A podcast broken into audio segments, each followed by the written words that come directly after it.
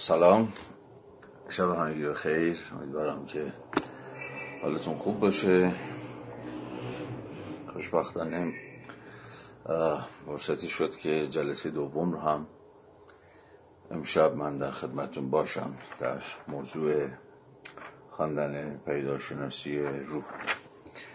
خب من به دلیل اینکه زمان رو از دست ندیم و فرصت بیشتری داشته باشیم برای خواندن کتاب، ترجیح میدم که بدون فوت وقت و بدون مقدمه با اجازهتون وارد بحث بشیم و شروع کنیم به خواندن. من بحث‌های هفته گذشته رو تکرار نمی کنم و فرض رو بر این میگذارم که دوستان به خاطر دارند که جدا از مقدماتی که هفته گذشته من خدمتتون در پارت اول عرض کردم، شروع کردیم به خواندن و بند اول پیشگفتار رو تقریبا به تفصیل تا آنجایی که به نظر من توضیحش اقتضا می‌کرد پیش رفتیم.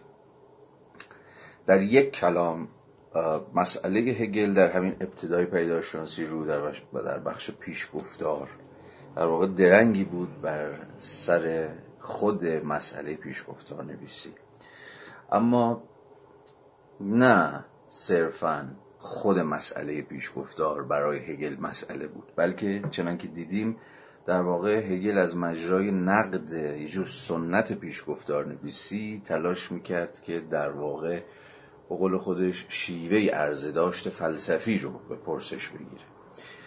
چنان که در ادامه پیشگفتار هم خواهیم دید، به ویژه در بندهایی که امشب قرار با هم دیگه بخونیم، مسئله برای هگل یا در واقع پرسش اصلی هگل در همین ابتدای امر اینه که اساساً فلسفه در مقام دانشی که دغدغه حقیقت داره چگونه خود این حقیقت رو باید عرضه بکنه، چگونه خود این حقیقت اساساً میباید پرزنت بشه، به نمایش گذاشته بشه. شیوه به این معناست که از شیوه عرضه داشت حقیقت سخن میگفت.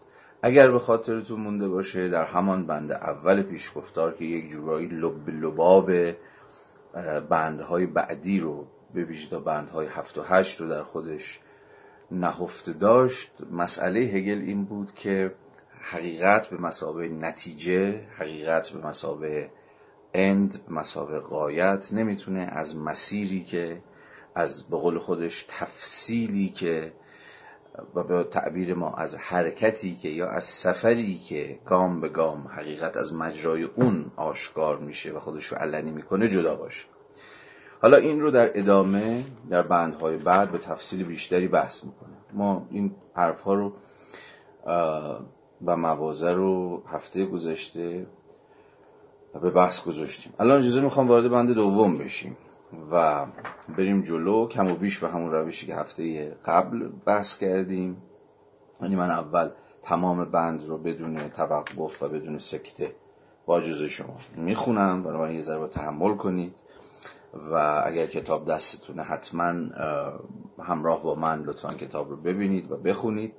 بعد توقف میکنیم، شمای کلی از پرابلم یا مسئله یا مسئله هایی که در اون بند عرض شده رو من به دست خواهم داد، رو برخی از مفاهیم، رو برخی از واژه هایی که به نظر من میرسه که ارزش درنگ کردن دارن درنگ میکنیم و نهایتاً سعی خواهیم کرد که پرتوی بیاندازیم بر کلیت اون پاراگراف یا اون بند. خب صفحه چهل لطفاً از همون ابتدای بند دوم رو هم بخونیم، ببینیم این بنده خدا چی میخواد بگه.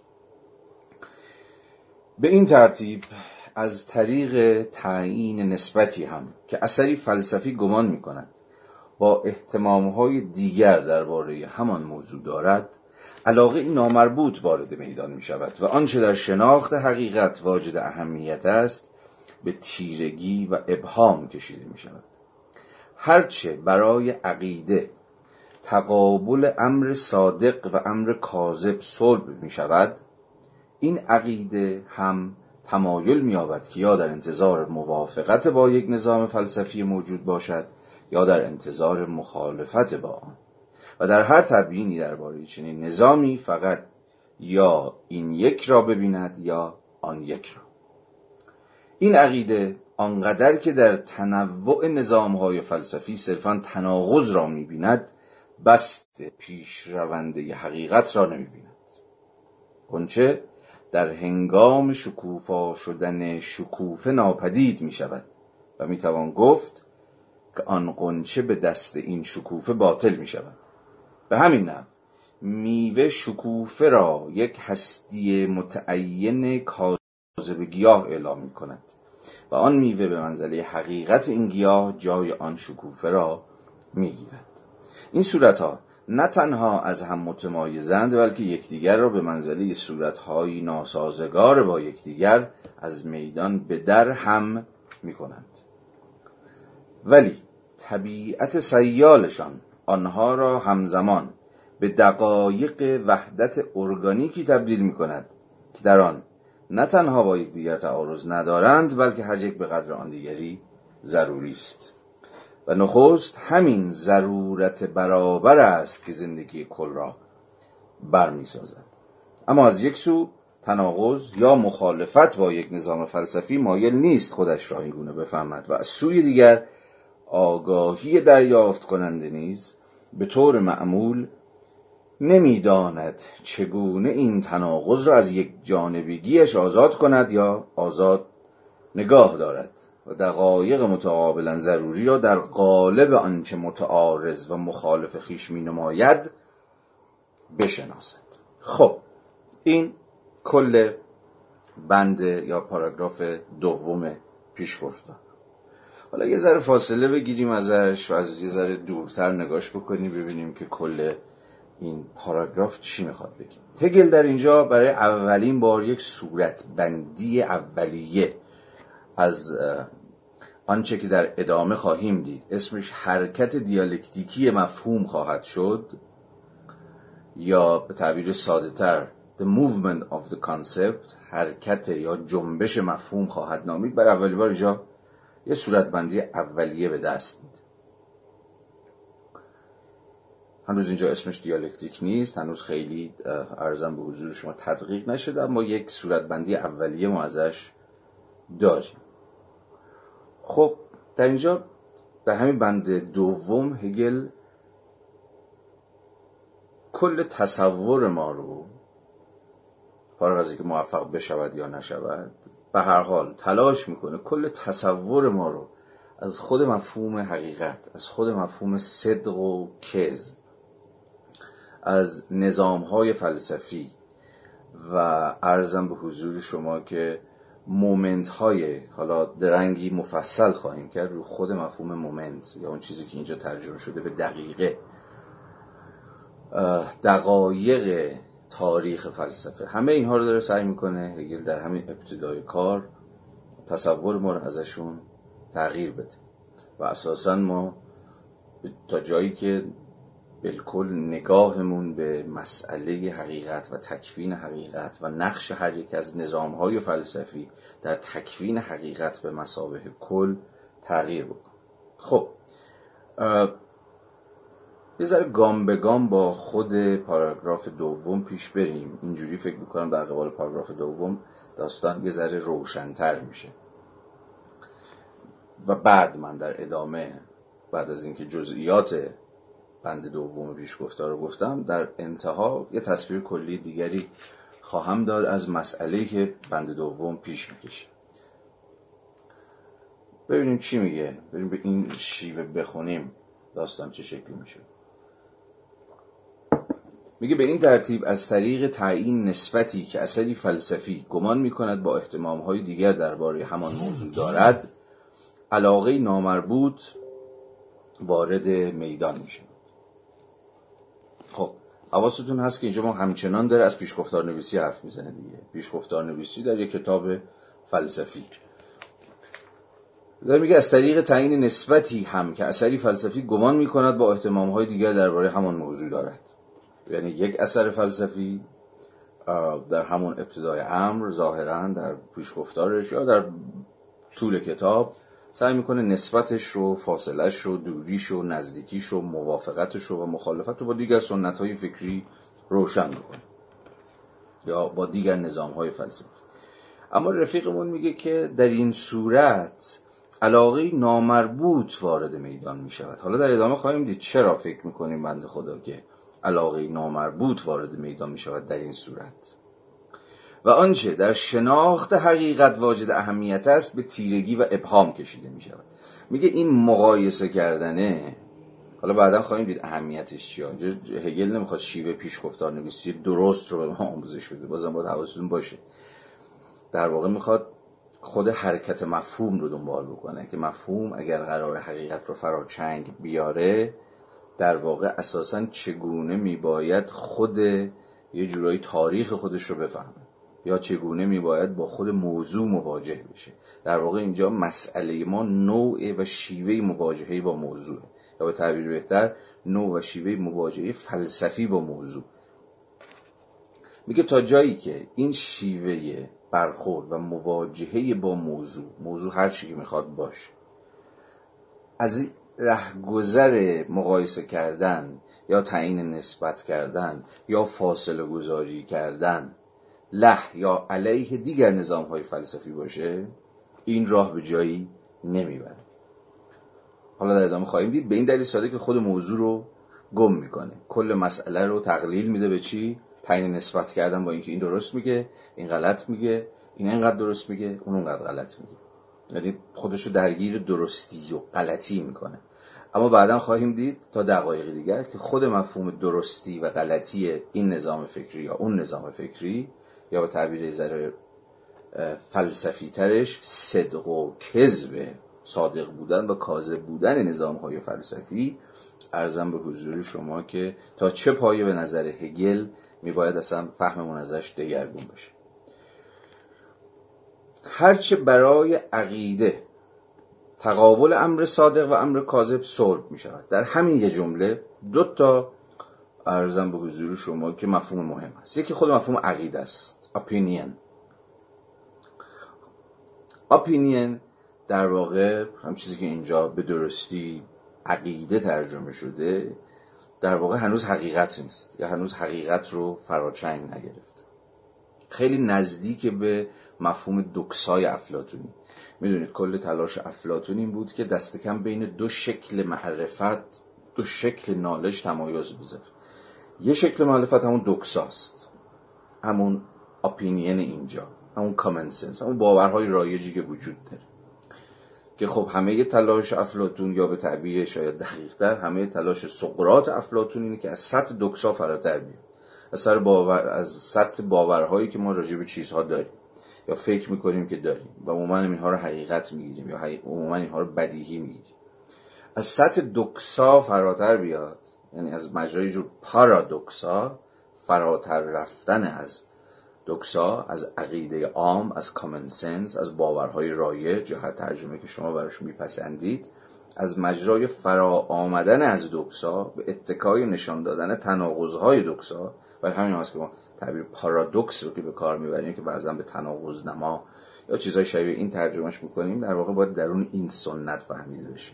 پارادوکس در واقع گفتاری است که با خودش یه جورایی در تناقض دیگه، یعنی با خودش از در تناقض در میاد و به این اعتبار خودش خودش حل میده، خودش خودش رو هدایت میکنه به سمت اینکه حرکت کنه و عرضم به حضور شما پیش بره تا بتونه بر تناقضهاش، بر گیرو گرفتاریهاش، بر نابسندگیهاش فائق بیاد. کار سقراط افلاطون هم تا حدی همینه، از مجرای تولید پارادوکس به معنی حالا پارا خط تیر دوکس، یعنی فراتر رفتن از دوکسا، از مجرای نشان دادن تناقضها و نابسندگی های دوکسا به سمت معرفتی گذر بکنه که ما اسمشو میذاریم اپیستمه، یعنی یه جو خود یا خود حقیقت، یه جور باوری که حالا دیگه زیر پاش محکمه، باوری نیست که به این اعتبار که همه دارنش یا همه فکر میکنن که این باور باور راستینه یا باور حقیقی تثبیت شده یا جاپاشو محکم کرده، بلکه حقیقتی است که هر چقدر هم که ممکنه دیگران بهش به دیده تردید بنگرن یا دست رد به سینش بزنن، یا به این اعتبار که با باورهای ما هماهنگ نیست، با سنت هماهنگ نیست، با دین هماهنگ نیست، با آنچه که دولت میگوید هماهنگ نیست، با آنچه که همگان باور دارن هماهنگ نیست، دست رد به سینش بزنه. ممکنه چنین چیزی باشه، اما اپیستمه روی پای خود ایستاده، در واقع حقیقتی است که حالا باید تو افلاطون به اتکای نظری مسل توضیحش داد، ولی من الان با اون بحث ها نمیخوام بشم. فقط میخوام بگم که خود این دوگانه سازی معرفت، یا برای معرفت دو وجه، دو صورت، دو شیوه قائل بودن، دست کم از افلاطون به این سمت با ما هست، مثلا دوکسا و اپیستمه. اینجا هم هگل داره همین کارو میکنه، در واقع میگه عقیده رایج، یعنی همون در واقع باور عام، همون اپینین که هنوز به سطح حالا حقیقت نرسیده، باور روزمره است و به این اعتبار و ما باید ازش فراتر بریم، میگه قائل به یه جور تقابل صلب، سفت و سخت، بین امر کاذب و امر صادق. مثلا در قبال دو تا نظام فلسفی فکر میکنه که میتوان مرزی بسیار روشن و بسیار واضح و بسیار شفاف کشید و صادق رو از کاذب تمیز داد و جدا کرد. مثلا فرض بکنید که بین سنت تجربه گرایی و سنت عقل گرایی یه مرزی هست، این دوتا راهی به هم دیگه ندارن، شما اگر تجربه گرا باشید نمیتونید عقل گرا باشید، و اگر عقل گرا باشید نمیتونید تجربه گرا باشید. حالا عقل گرایی چیه، تجربه گرایی چیه، من اینها رو با اجازهتون یه ذره مفروض میگیرم، ولی اگر اختزا کرد میشه بهشونم بازگشت. مثلا فرض کنید تقابل لاک به عنوان یکی از اصحاب تجربه گرایی با مثلا یه بابایی مثل دکارت، یا یه ذره متأخرتر مثلا تقابلی که بین فرض بفرمایید اگزیستانسیالیسم با ساختارگرایی وجود داره. خب اگزیستانسیالیسم بنیادش بر سوژه استواره، سوژه که خود آیین که واجد آزادیه یا میباید واجد آزادی باشه تا بتواند تصمیم بگیرد یا انتخاب بکند یا هر چیزی، به این معنا اگزیستانسیالیسم به جور سوژه بنیادگذار ارزم به حضور شما که باور داره، و از اون سو ساختارگرایی که به تمامی در تعارض با روی کرده سوژه محورانه اگزیستانسیالیسم دیگه. فکر کن سوژه ها وجود ندارن بلکه ساختارها وجود دارن، در ساختارها هم چیزی نیستن جز الگوهای پنهانی که اونها هستن که تصمیم های ما، انتخاب های ما و کنش های ما رو دارن هدایت میکنن. سوژه یک توهمه. فرض بفرمایید که ما با روی کردی سر کار داریم که به چنین تقابل هایی باور داره. من دارم به زبان هگل سخن میگم، دارم سعی میکنم که بگم اگر هگل میخواست اینو توضیح بده چجوری میخ... میتونست توضیح بده، چون که در مثال هم بود مثلا تقابل بین تجربه گرایی، عقل گرایی، تقابل بین اگزیستانسیالیسم با ساختارگرایی و بسیاری تقابل های دیگری که ما اساسا تاریخ فلسفه رو به اعتبار اونها میشناسیم دیگه. حالا این بابا چی داره میگه؟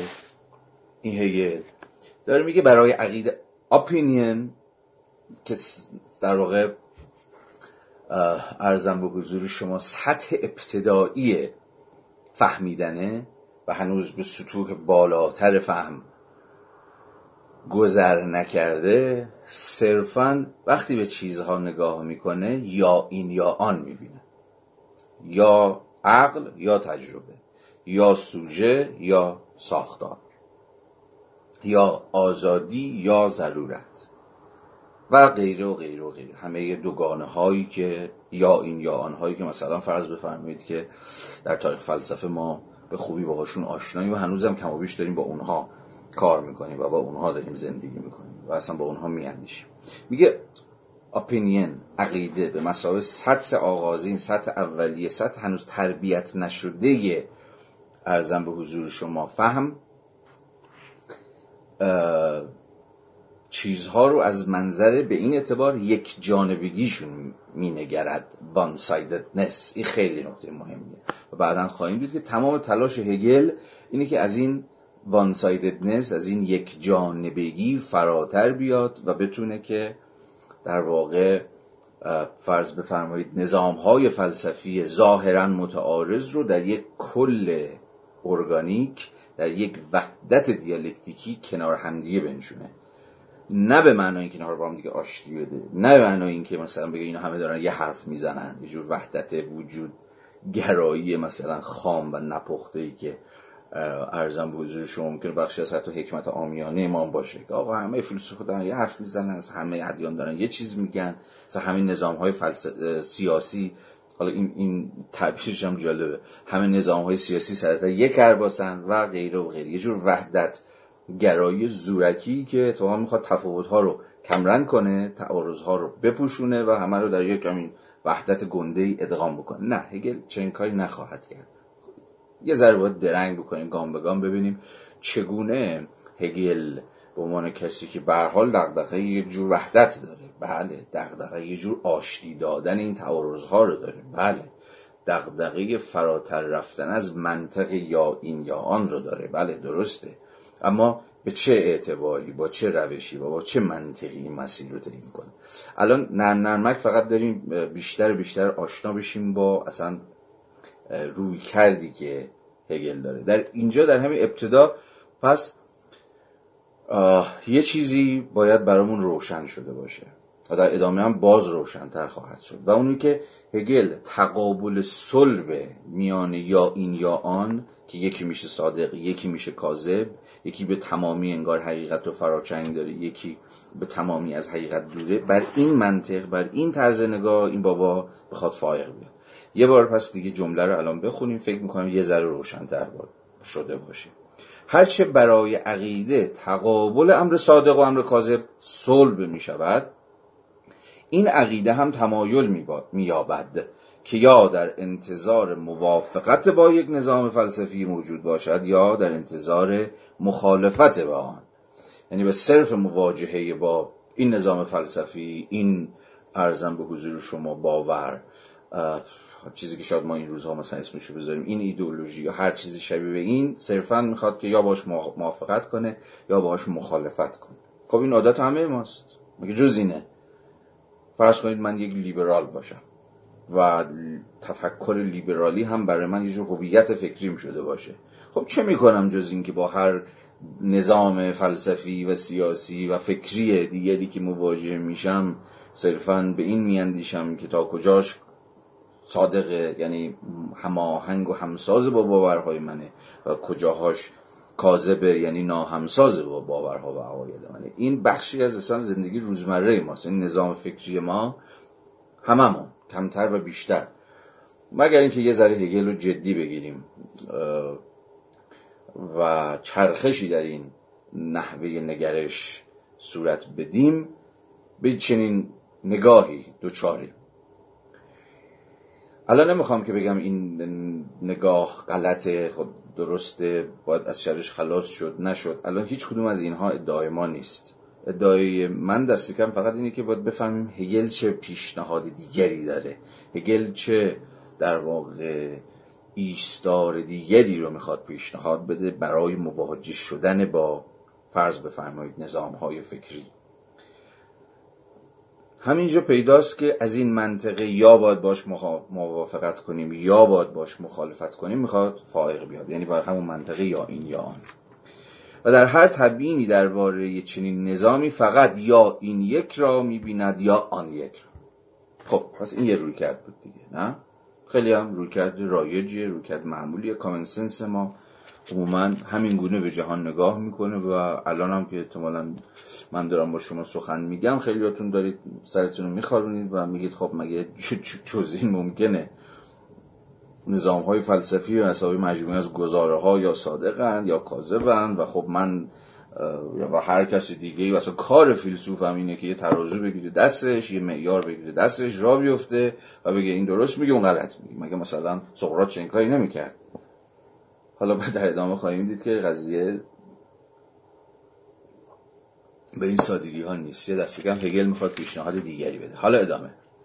این عقیده آنقدر که در تنوع نظام های فلسفی صرفا تناقض میبیند، این علیه اون، نه سوژه علیه ساختار، اگزیستانسیالیسم علیه ساختارگری، تجربه گرایی علیه عقل گرایی، مثلا مدرنیسم در برابر پست مدرنیسم، مثلا سنت در برابر مدرنیته و این دست تقابل‌های مفهومی که من در ذهن ما هست و فکر می‌کنیم بین اینها که شکاف دره عمیقیه که هیچ راهی هم به هم دیگه ندارن. این بابا میگه که این عقیده آنقدر که در تنوع نظام‌های فلسفی صرفاً تناقض را می‌بیند، بسته پیش شونده حقیقت را نمی‌بیند. و این در واقع پیشنهاد ایجابی هگله که کل کتاب در واقع تلاشی است برای اینکه نشون بده چگونه تنوع نظام‌های فلسفی، البته این کار رو بیشتر در درس گفتارهای تاریخ فلسفهش میکنه، من جواد یه تذکری بدم، کتاب تاریخ فلسفهش رو که البته به فارسی ترجمه نشده است ببینید. خب هگل از پیشای یونانی ها شروع میکنه، جو قل میخوره میاد میاد میاد تا میرسه به خودش و تو اون تاریخ فلسفه‌ای که داره مینویسه در واقع مثل تاریخ فلسفه‌ای که ما امروز میشناسیم، مثلا چه میدونم تاریخ فلسفه کاپلستون، تاریخ فلسفه راتلج و تاریخ فلسفه کلاسیکی که امروز خیلی از ما میخونیمش به عنوان تکست بوک که خب نظام‌های فلسفی رو جا به جا توضیح میدن، نمیدونم تجربه گرایی چیه، عقل گرایی چیه، فلسفه قرون وسطی چیه، فلسفه مدرن چیه، ایدالیسم آلمانی چی چیه و غیره و غیره و اونم نسبتی بین اینها نیستش. مثلا هر جلدی، مثلا آخرین کتاب فل... تاریخ فلسفه‌ای که به فارسی ترجمه شده، مثلا فرض کنید تاریخ فلسفه راتلج دیدید دیگه، اصولش هشت تا نه تا، حالا بیشتر کمتر جلد، هر جلد هم اختصاص داره مثلا به یک مکتبی یا به یک دوره تاریخی، مثلا پیش از سقراطیان، مثلا فلسفه قرون وسطی، مثلا ایدالیسم آلمانی، مثلا نظریه انتقادی و غیره و غیره، نه و صرفا یک سیر گاه شمارانه‌ای برشون حاکمه. از پیش سقراطی‌ها شروع میشه، گام به گام میاد مثلا به فلسفه قرن بیستم ختم میشه. هگل چنین تاریخ فلسفه‌ای ننوشته، تاریخ فلسفه مطابق با همین منطق سعی کرده بنویسه. به چه اعتبار؟ به این اعتبار که سعی کرده بگه ببین از پیشا سقراطی‌ها تا خود من و خودش را هم غایت گرفته دیگه، به یک معنای تلوس همین پایان آخر و غایت فلسفه گرفته. ولی مهم اینه که در این تاریخ فلسفه‌ای که نوشته به نوعی سعی کرده ما رو متقاعد بکنه، فارغ از اینکه ما متقاعد شدیم یا متقاعد نشدیم این بماند، ولی تلاش خودش رو دارم میگم، سعی کرده ما رو متقاعد کنه که هر یک از این نظام‌های فلسفی یا فیگورهای فلسفی، مثلا از پارمنیدس تا ارزم به حضور شما که دکارت، از دکارت تا اسپینوزا، از اسپینوزا تا کانت، از کانت تا شلینگ، از شلینگ تا خودش و خب بینم کلی فیلسوف دیگه، همه اینها مومنت هایی هن، مومنت دقایقی هن و گفتم که من راجع به مفهوم مومنت که بسیار مفهوم مهم هگلی هست امروز با شما در حین خواندن همین بند دوم بحث خواهم کرد. همه اینها مومنت هایی هن، دقایقی هن از یک کل ارگانیک، از یک وحدت دیالکتیکی، هر کدوم از اینا یه دقیقاً در عرضم به حضور شما معیت هم دیگه، هر کدوم سهمی در آشکارگی حقیقت در لحظه نهاییش که هگل میگه منم ایفا کردن. یعنی اینجوری نیستش که هگل فیلسوفان رو پیش بکشه، مثلا نقاط قوتشون رو بگه، نقاط ضعفشون رو بگه، نقاط صادقشون رو بگه، نقاط کاذبشون رو بگه، یا صرفا یه جور شرح بی‌طرفانه از این فلسفه به دست بده. این تاریخ فلسفه نیست که هگل نوشته. هگل سعی کرده تاریخ فلسفه رو به نوعی بنویسه تا ما رو متقاعد کنه که هر یک از این نظام‌های فلسفی، هر یک از این فیگورهای فلسفی در واقع سهمی به مساوی یک مومنت، سهمی در ساخته شدن کل ایفا کردن. در مقام اجزا، در مقام پارتیکولارها، پارتیکولارهای تاریخی سهمی ایفا کردن در اینکه کل به مسابقه دی یونیورسال یا دی هول ساخته بشه. یعنی مسئلهش این نبوده که این تنوع خودش در این بند تنوع نظام‌های فلسفی رو به واسطه تناقض‌هایی که با همدیگه دارن، دعواهایی که با همدیگه کردن، ردیه‌هایی که بر همدیگه نوشتن توضیح بده، بلکه سعی کرده نشون بده که حقیقتی وجود داشته و این حقیقت در یک سیرورت پیشرونده، در یک در واقع پروگرسیو بیکامینگ، نه در یک به قول خودش در اینجا در یک در واقع بله بست پیشرونده حقیقت به مثابه یک سیرورت پیشرونده چگونه محقق شده. هر کدوم مثلا فرض کنید، حالا مثال خیلی استاتیک ناگویا اما در این حال شاید یه ذره تصویر سازی بتونه براتون بکنه، هر یک از این فلاسفه چگونه هر کدومشون یه آجری گرفتن در اون بنای در اون عمارتی که قرار بوده نهایتا ساخته بشه و هگل قرار بوده که اون قیچیه رو برداره و اون روانو ببره و افتتاح بکنه اون حقیقت نهایی رو. همه این بچه‌ها، همه رفقا، همه فیلسوفا، همه یکی دو تا ده تا آجر سهم دارن، هر کی آجر این وسط گذاشته.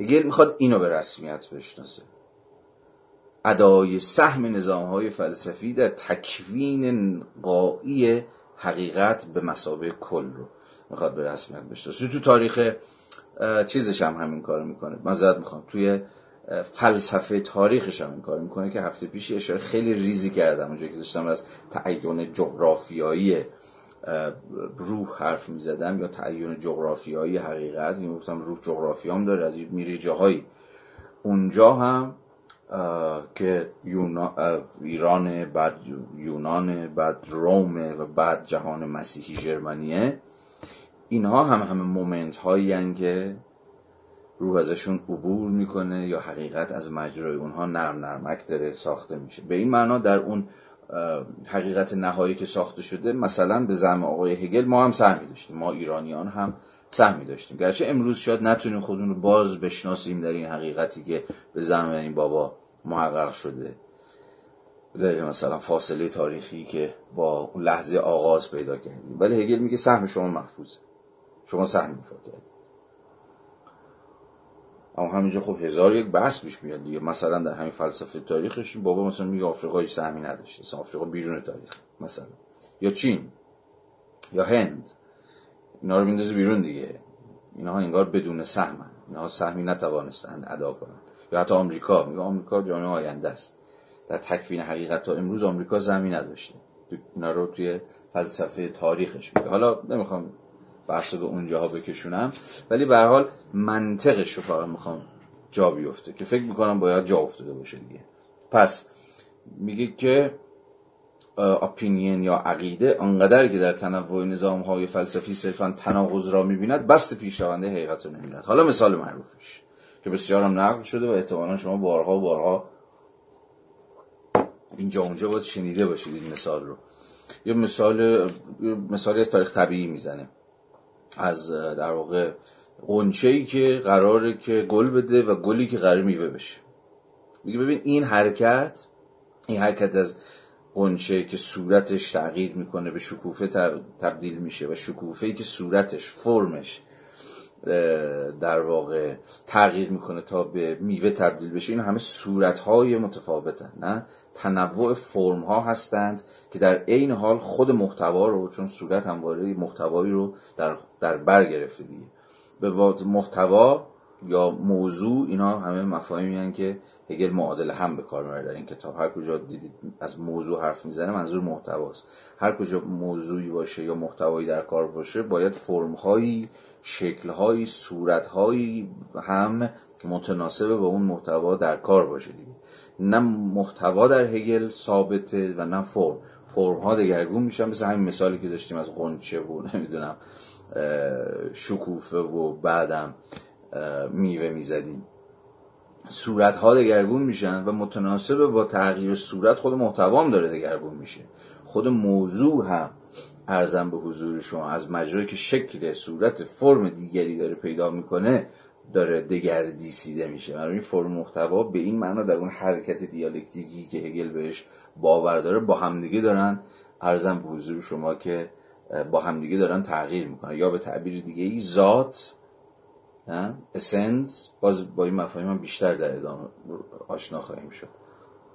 ذات میباید فعلیت پیدا بکنه، هر چیزی به مثابه یک ذات، من، شما، همون میوه، در واقع همون دانه به مثابه ذات نهایتاً باید فعلیت پیدا کنه، یعنی از خودش بیاد بیرون، خودش رو آشکار کنه، خودش رو شکوفا بکنه، یه مسیری رو اختضا میکنه، یعنی حرکت از اسنس به actuality. این حرکت کل فلسفه هگل میتونه توضیح بده. همه تلاش این رفیق ما اینه که توضیح بده چجوری یه ذاتی که در گام اول ظاهراً مکنونه، ظاهراً نهفته است، از مجرای جور حرکت، از مجرای جور جنبش، از مجرای یک جور در واقع سیرورت دیالکتیکی عرضم به حضور شما که صورت‌های متفاوتی به خودش میگیره و متناسبه و ملازمه و به موازات تغییر صورت محتوای خودش رو هم دگرگون میکنه و عرضم به حضور شما آخر الامر میباید که فعلیت پیدا بکنه. حالا به اینها همه باز خواهیم گشت. حالا مثالشو ببینید، میگه غنچه در هنگام شکوفا شدن شکوفه ناپدید میشود.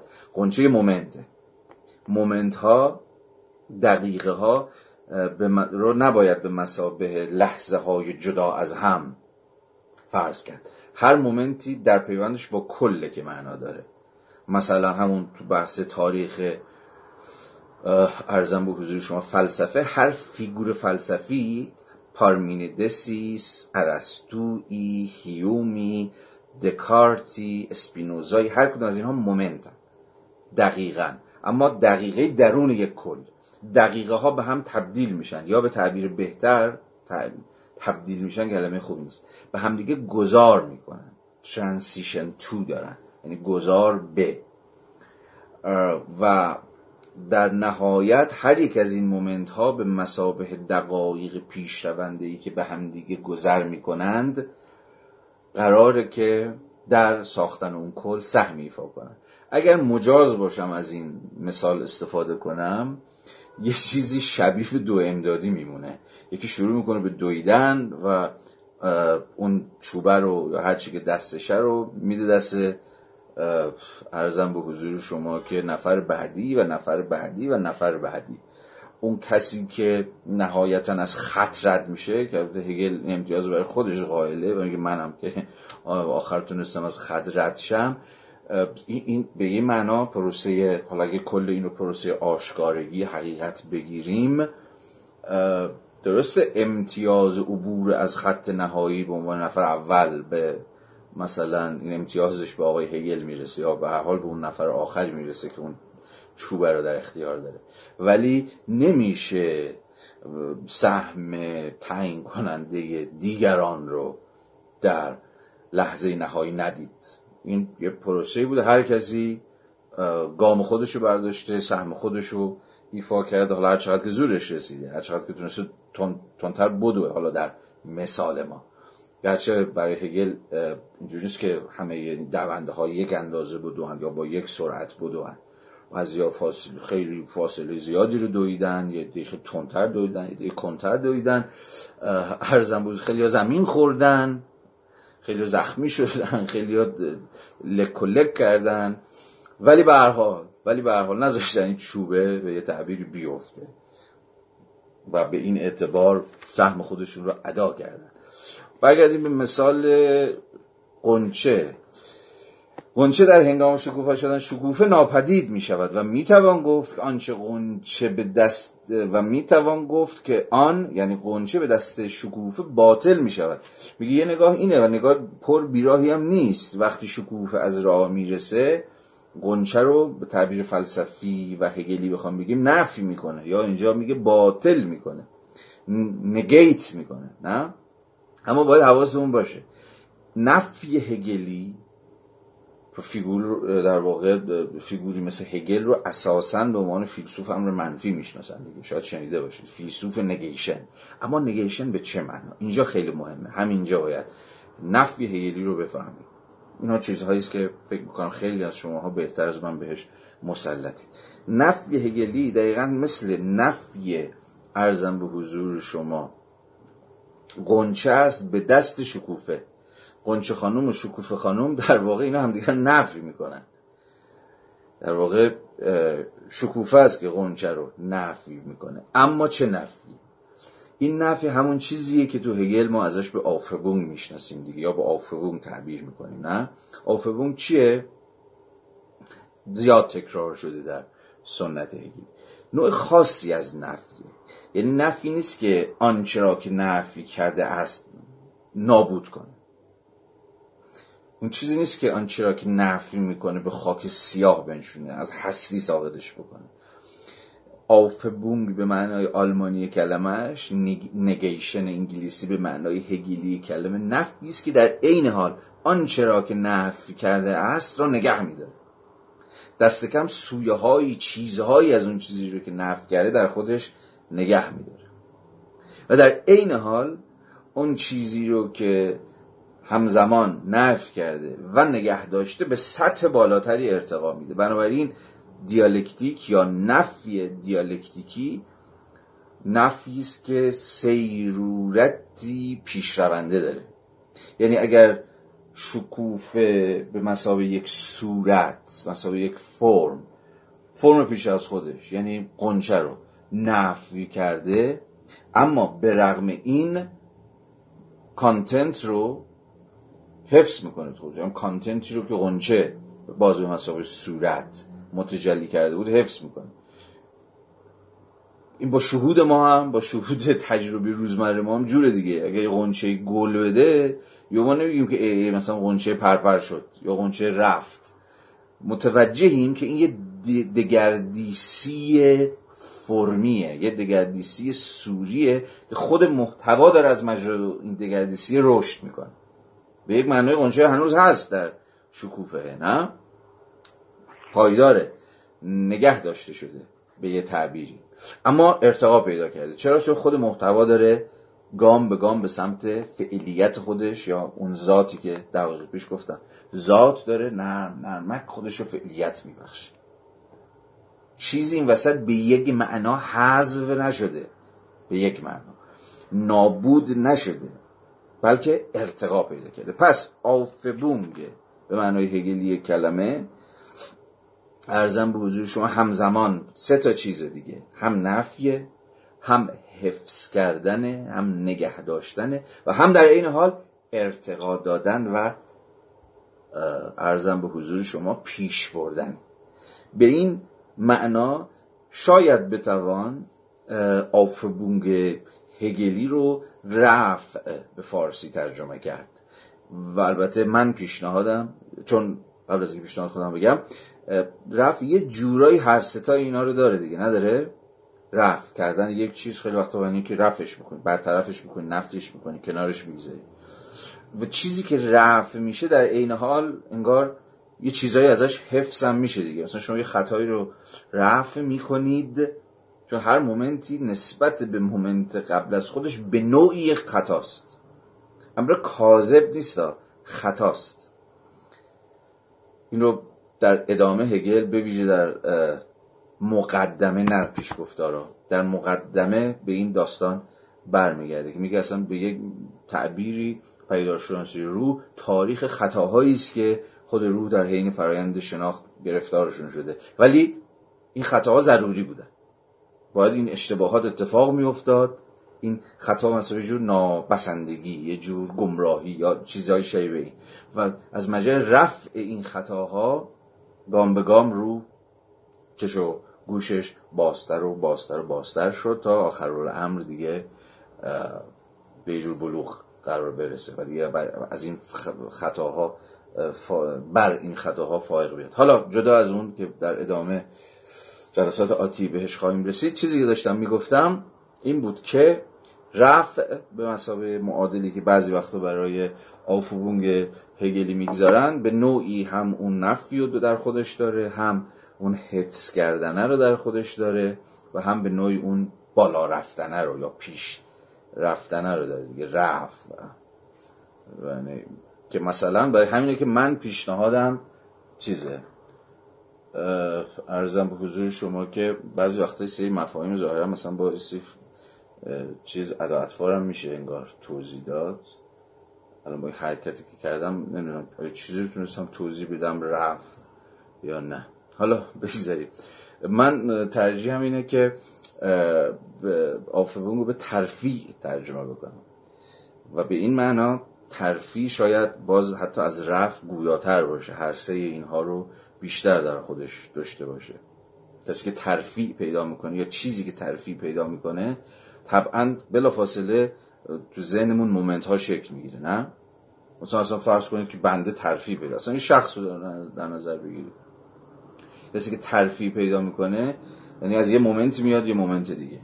یعنی مثلا کارمنده مثلا میشه عرضم به حضور شما کارشناس، میشه سرپرست، میشه مدیر، چه میدونم هر چی میشه، نه؟ یعنی مومنتش رو تغییر. اما این مومنت تغییر دادن، این مومنت رو به بالا داره، ترفیع، نه؟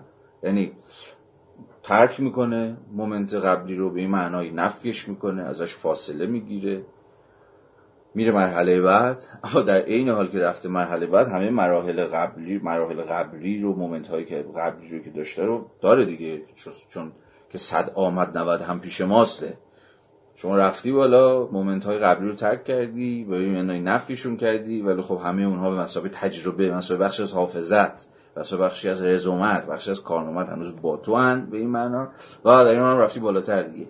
به این معنا شاید آفبونگ اگر ترفی تجر... ترجمه بکنیم کار بیراهی نکرده باشیم. حالا از این قصه ترجمه که بگذاریم، معنای آفبونگ یا به تعبیر معنای نفی هگلی که باید همزمان که نفی فهمیده میشه، ابقا هم فهمیده بشه، حفظ کردن هم فهمیده بشه و در عین حال ارتقا یافتن و پیشرفتن هم فهمیده بشه. عین مثالی که خودش داره از دگردیسی فرمال غنچه به شکوفه، از شکوفه به میوه میزنه. و همین نحو میوه شکوفه را یک هستی متعین کاذب گیاه اعلام میکند. یعنی میگه میوه هم با شکوفه همین کارو میکنه. در اون سیرت دیالکتیکی انگار که داره شکوفه رو یک هستی متعین کاذب گیاه به مساوی ذات. ذات گیاه یک ذاته و ذاتی که باید دقیق پیش گفتم باید فعلیت پیدا کنه، فعلیت پیدا نمیکنه مگر از مجرای صورت‌های متفاوتی که به خودش میگیره و خود صورت‌ها نسبت به محتوا بی‌تفاوت نیستند، بلکه صورت‌ها که دگرگون میشوند محتوا رو هم متناسب با خودشون دگرگون میکنند و این حرکت حرکت باری و هر جهت نیست، حرکتی است به سمت یه جور پروگرشن، به سمت یه جور فعلیتیابی گیاه، ذاتیه که دیگه حالا در از خودش میاد بیرون و به ساحت فعلیت برکشیده میشه. میوه شکوفه را یک هستی متعین کاذب گیاه اعلام میکند. کاذب به مسابقه چیزی که باید برش فائق اومد، باید ازش فراتر رفت و آن یعنی میوه به منزله حقیقت این گیاه جای آن شکوفه را میگیرد. یه توضیح راجع به مفهوم هستی متعین بدم چون جا به جا در این کتاب آمده و معادلی است برای دازاین. همینجا حواستون باشه که بالکل باید دازاین هگلی رو از دازاین هایدگری که خب همه ما دازاین رو با تنین هایدگریش میشناسیم متمایز کنید. اصلا اینجا عرض به حضور انور شما که دازاین هگلی ربطی به دازاین هایدگری نداره. دازاین هایدگری در واقع معادلی است، به تعبیر دیگه معادل هستی شناختی است برای مفهوم انسان دیگه. هگل نمیخواست بگه انسان، چون نمیخواست داخل یه جور انسان انگاری بیفته، داخل اومانیسم بیفته، چون فکر می‌کرد اومانیسم با یه جور سوبژکتیویسم تعریف میشه و گرفتاری سوبژکتیویسم هم اینه که یه شکافی بین سوژه یعنی من و شما با جهان ابژکتیو یعنی خود خود جهان، خود طبیعت و این جور چیزها برقرار میکنه. برای همین نباید بگه انسان، نباید بگه سوژه، بلکه باید پای مفهومی بکشه وسط که از پیش واجد در واقع اشاره بکنه به سویه انتولوژی که عرضم به حضور شما که خود هستی. برای همین میگفت دازاین. دازاین از لحاظ چیز، از لحاظ مفهومی توی هایدگر یعنی دا یعنی آنجا و زاین هم که یعنی هستی دیگه، یعنی هستی آنجایی، نه؟ یا هستی که جا و مکانی داره، در جا و مکان و زمانی داره، یا به تعبیر دیگه هستی متعین. هستی تا جایی که واجد داه، هستی متعینه که در هایدگر عرضم به حضور شما که یه جورای همون انسان میشه. عرضم به حضور شما حالا خیلی تو هایدگر قصه و اینها زیاده چرا این کار میکنی که یه ذره توضیح دادم و قصه های دیگه که بماند اگر مایل بودید حالا برید سراغش. ولی برای هگل دازاین، برای او هم دازاین یعنی هستی متعین، یعنی هستی که واجده یه چیزیه، واجد یه تعینیه و هر هستی که واجد یک تعینی یعنی یک چیز دیگه، میتونید بهش اشاره بکنید. متعین بودن هستی یعنی چی؟ یعنی سری ویژگی ها داره. هستی نامتعین یعنی هستی که نمیشود به مثابه این به مثابه آن بهش اشاره کرد دیگه، چون متعین نیست، چون مرزی نداره، چون ویژگی نداره، چون ممیزه‌ای نداره. به این اعتبار همه آنها، آن چیزهایی که تو ذهن ما چیزند، برای در واقع یه جور هستی متعین دارن، یعنی مرزشون مشخصه، یعنی دست... یه کیفیتی دارن و مثلا بعدی دارن، یا به زبان فلسفه امتدادی دارن، یعنی فضای اشغال میکنن. نه واجد دو تا صفت هم دیگه، کیفیت و امتداد. کیفیت یعنی ویژگی، ویژگی داره، مثلا سفیدن، مثلا نمیدونم سنگینن، سبکن، عرضم به حضور شما که و چیزهای شبیه به این. و دوم واجد امتدادن، یعنی فضا اشغال میکنن، یعنی اینجا هستن یا آنجا هستن. برای هگل به این اعتبار دازاین انسان فقط نیست، هر چیزی دازاینه. اما یه نکته خیلی مهمه و اون که باید حواسمون باشه به انتولوژی هگل، به هستی شناسی هگل. دازاین به مثابه هستی متعین که همه جا مترجمان ما هستی متعین گذاشتن، به یاد دازاین میافتید. و هستی متعین رو هم یا تعین هستی رو هم دقیقاً به مثابه ارزم بوزو شما چیزهایی بفهمید که واجد مرز مشخصی هن، واجد ویژگی های مشخصی هن و میتوان به آنها به مثابه این یا آن اشاره کرد. این میز آنجاست، آن انسان آمد، اینا همه اشاره به چیزها هستند تا اونجایی که صرفاً واجد دازاینن، صرفاً واجد یه هستی متعینن. اما هستی هستی متعین چیزها صرفاً باز مرحله اول هستی شناسیشون. هستی انتولوژی هگلی یک انتولوژی دینامیکه. یعنی چی؟ یعنی هستی حرکت میکنه، هستی ثابت نیست و به این معنا چیزها هم قرار نیست که ثابت باشن. به این معنا چیزها به مثابه ذاتها یا شاید به تعبیر دقیق‌تر چیزها به مثابه جوهرها، حالا باز در ادامه مفهوم جوهر سابستنس، به مفهوم ذات اسنس، به همه اینها باز خواهیم داشت. ولی چیزها به مثابه واجد جوهریان یا واجد یه هستی سختیان، اما این هستی سخت قرار نیست سخت باقی بمونه، صلب نیست، قرار حرکت بکنه، قرار سیرورت پیدا بکنه، قرار دگرگون بشه. یعنی دازاین فقط دازاین نیست. هستی متعین سطح اولیه هستی چیزه. بعد این هستی متعین قرار در گام‌های بعد تعین‌های دیگری به خودش بگیره، متعین‌تر بشه. در واقع سه تا سطح به تعبیری جوهر در فلسفه هگل داره: دازاین، اگزیستنس و اکچوالیتی. اینا هر کدوم مومنت‌های هر چیزی هستند. در سطح اول هستی متعینن صرفاً، پس کنید من یک انسان، مثلا تو بگیم آن انسان آمد، من در در بیام تو و صرفاً توجه شما به وجه دازاینی من که جلب میشه و وجه هستی متعین من که جلب میشه، عرضم به حضور شما که سطح اولیه است. اما دازاین در گام بعد در واقع مودالیتیش عوض میشه. مودالیتی یعنی وجه دیگه، نه؟ همه اینها، این سه تا، دازاین، اگزیستنس، وجود، یا برخی ترجمهش بکنم اگزیستنس و بروم خیشی که ترجمه خوبیه، چون هستی متعین در مرحله بعد باید اگزیستنس پیدا کنه، از خودش بیاد بیرون، برون ایستا بشه و در مرحله بعد اکچوالایز بشه، یعنی همه نهفتگی های خودش رو آشکار بکنه یا عرضم به حضور شما نهفتگی های خودش رو فعلیت ببخشه. این ستا مثلا ستا مومنت عرضم به حضور شما که در واقع سه تا مودالیتی هستند، سه, سه وجه هستی یک چیز هستند. قرار اینه که این حرکت باز همون حرکت پروگرسیو بشه. هر کجا که بریم، به هر زبانی که حرف بزنیم، تا جایی که با هگل سر کار داریم، هی این پروگرشن، این پیشروی وجود داره. وجوه هم مودالیتی های عرضم به حضور شما چیزها یا جوهرها، این به یک تعبیر هم ارز همدیگه نیستند، به هر دو معنای هم ارز، یعنی هم هم ردیف هم دیگه نیستن، هم هم هم ارزش هم دیگه نیستن. هستی متعین سطح اول سطح آغازین مثلا زندگی من در مقام یک انسان، ولی من در مقام یک انسان مثلا هستی متعین میشه به مثلا این به من اشاره کرد این آدم. در گام بعد اگزیست واجد اگزیستنس هم، یا قراره که به سطح اگزیستنس برسم، به سطح وجود برسم، یا به تعبیر دقیق‌تر و ترجمه دقیق‌تر به سطح برونخیشی برسم، یعنی این هستی متعین من واجد ویژگی‌های متعین‌تری بشه، محتوای من واجد غنای بیشتری بشه، نه به این معنا انضمامی‌تر بشه.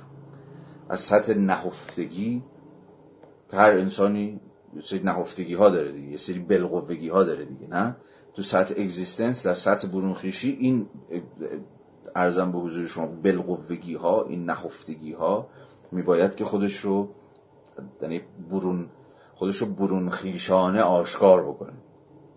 اونجاییست که من دیگه فقط در ذهن شما یا ذهن این و اون فقط این انسان یا آن انسان نیست، متمایزتر میشم واسطه ویژگی‌هایی که دارم و وجوه متمایزی که دارم، توانایی هایی که دارم، قدرت هایی که دارم، انگار دارم تو ذهن شما به همین معنا کانکریت تر میشم، ملموس تر و واقعی تر. صرفا یه هستی متعینی که با هستی متعین های دیگه هیچ مرز، شاید نگه هیچ مرزی ولی مرز خیلی روشنی نداره، دارم چیز تر میشم، دارم متفاوت تر میشم. خود این حرکت پروگرشن در واقع حرکت متفاوت تر شدن هم هست، یعنی من از یه انسانی که مثل بقیه انسان‌ها دواش دواش اون وجوه متمایز خودم رو هم آشکار میکنم در سطح اگزیستنس، از خودم بیرون میام، برون واجد جو برون خیشی میشم و در نهایت قراره که اکچوالایز بشم، فعلیت پیدا بکنم. فعلیت اون مرحله‌ای است که دیگه هر آنچه که من به مسابقه یک انسان، هر آن چیزی که من به مسابقه انسان در سطح نهفته دارم رو از مجرای یه جور ارزم به حضور شما اکتیویتی، اکچوالیتی، فعلیت یابی، از مجرای اکتیویتیه که میتونه خودش رو فعلیت ببخشه دیگه. چه ترجمه انگلیسیش هست، به فارسیش هم هست. فعلیت از فعل میاد دیگه، از از از از, از و, و, و فعل یعنی چی؟ فعلیت یافتن، فعلیت یافتن از مجرای خود فعل. من در مقام یک انسان از مجرای کنش‌هایی که ازم سر میزنه، از مجرای ارزم به حضور شما افعالمه که خودم رو فعلیت میبخشم و به تمامی خودم رو شکوفا میکنم و به تمامی خودم رو آشکار میکنم.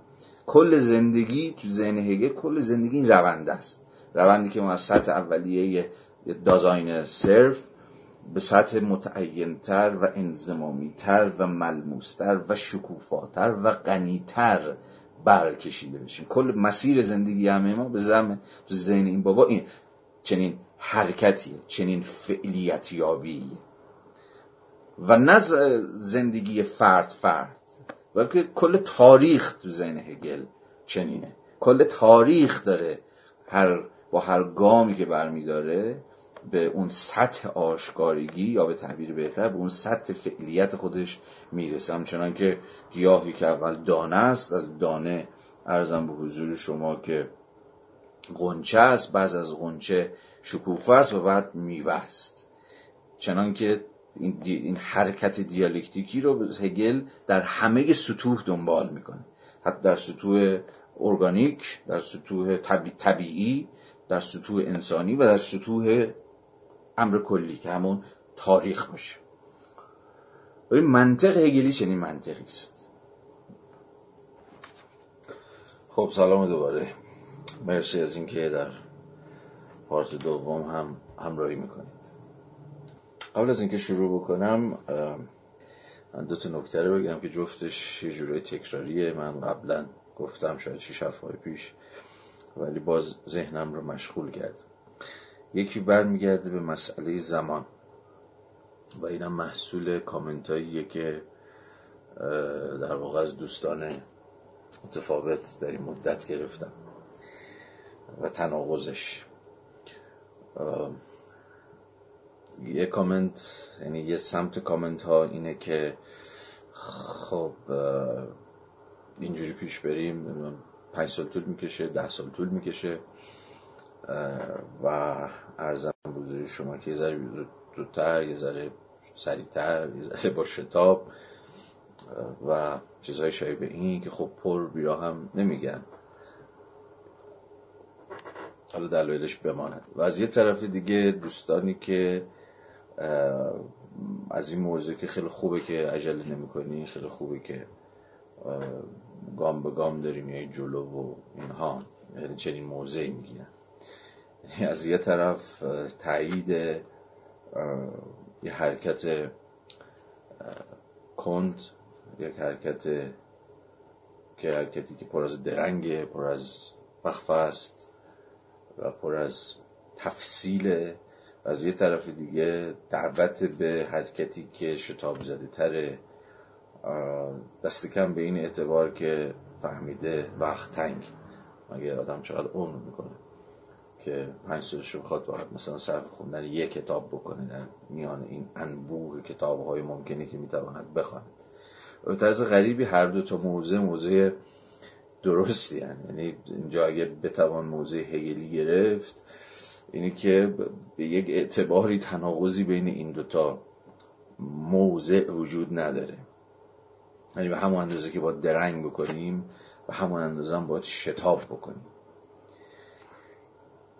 اما اونجایی که غیر هگلی میشه اینه که خب این دوتا رو نمیشه با هم آشتی داد. ممکنه با هم به یک معنای متناقض نباشن، یعنی هم این هم آن باشن. شاید بتوان از یک جوری یک جانبیگی این دو موضع فراتر رفت و از این سخن گفت که بله به همون اندازه که باید یواش و آهسته و با طمأنینه بریم جلو و همون اندازه هم باید شتاب بکنیم. ولی غیر هگلیش اونجا میشه که خب خبر بد اینه که نمیتونیم بین این دو موضع یک جور وحدت برقرار بکنیم، یک جور آشتی برقرار بکنیم. و جهان ما شاید برخلاف جهان هگلی جهان آشتی یافته‌ای نباشه، یعنی تناقض‌ها یا خیلی وقتا تفاوت‌ها همزیستن با هم، نمیتونن در یک کل بزرگتری ادغام بشن. و من دست کم شاید خودم رو ناتوان از این آشتی یافتم. حالا داستانش مفصل، خیلی میشه به این موضوع در ساعتهای دیگری هم فکر کرد. دو تا موضوع همزمان شما رو میکشن، همزمان برای شما قانع کننده هن. و اینکه کاری نمیشه باشون کرد، انگار یه جور همزیستی غیر مسالمت آمیز دارن با هم دیگه. بر بماند، این موضوع خودش مستقلا در خور فکر کردن. یه موضوع دیگه هم بگم که بالکل بی ربط به این بحث هاست ولی دوست داشتم همینجا مطرحش بکنم دیگه، نمیدونم استوری و پستوری و اینا براش نذارم. و اون این بود که باز بعد از این ماجرای دونیشن و این هایی که من اعلام کردم، دوستان دیگری با یه موضعی در واقع برخورد کردم با این قصه که من چون مرزبندی اکید باش دارم، به نظرم رسید درخوره که در یکی دو دقیقه موضع مخالفم رو بگم. پیشنهاد این دوستان و موضع این دوستان این بود که آقا شده برای هر جلسه ده تومن بیست تومن بگیری، در واقع براش هزینه‌ای در نظر بگیری، این کار بکن، چون الان ملت عادت کردن که برای هر چیزی که پول بدن براش براشون ارزشمند میشه و حاضرن مثلا براش وقت بذارن یا جدیتی به خرج بدن یا هر چیزی شبیه این. وقتی یه چیزی چیز نداره، مثلا هزینه‌ای نداره یا هزینه ثابتی نداره یا مشخصی نداره و تا موکولش کردی مثلا به هر شخص، این خود به خود یعنی موضوع جدی نیست. این خود به خود یعنی باری به هر جهت بودن. این خود به خود یعنی اگه حال کرد بیاد، حال کرد نیاد و چیزهای از این دست. خب من میتونم بفهمم که جاهایی که به هر حال شما برای یه چیزی پول میدید، خلاصه بعد نگران پولتونم باشه، احتمالاً میایید و زورکی هم شده یه چیزی رو والا یا مصرف میکنید یا ادامهش میدید یا هر چیزی شبیه.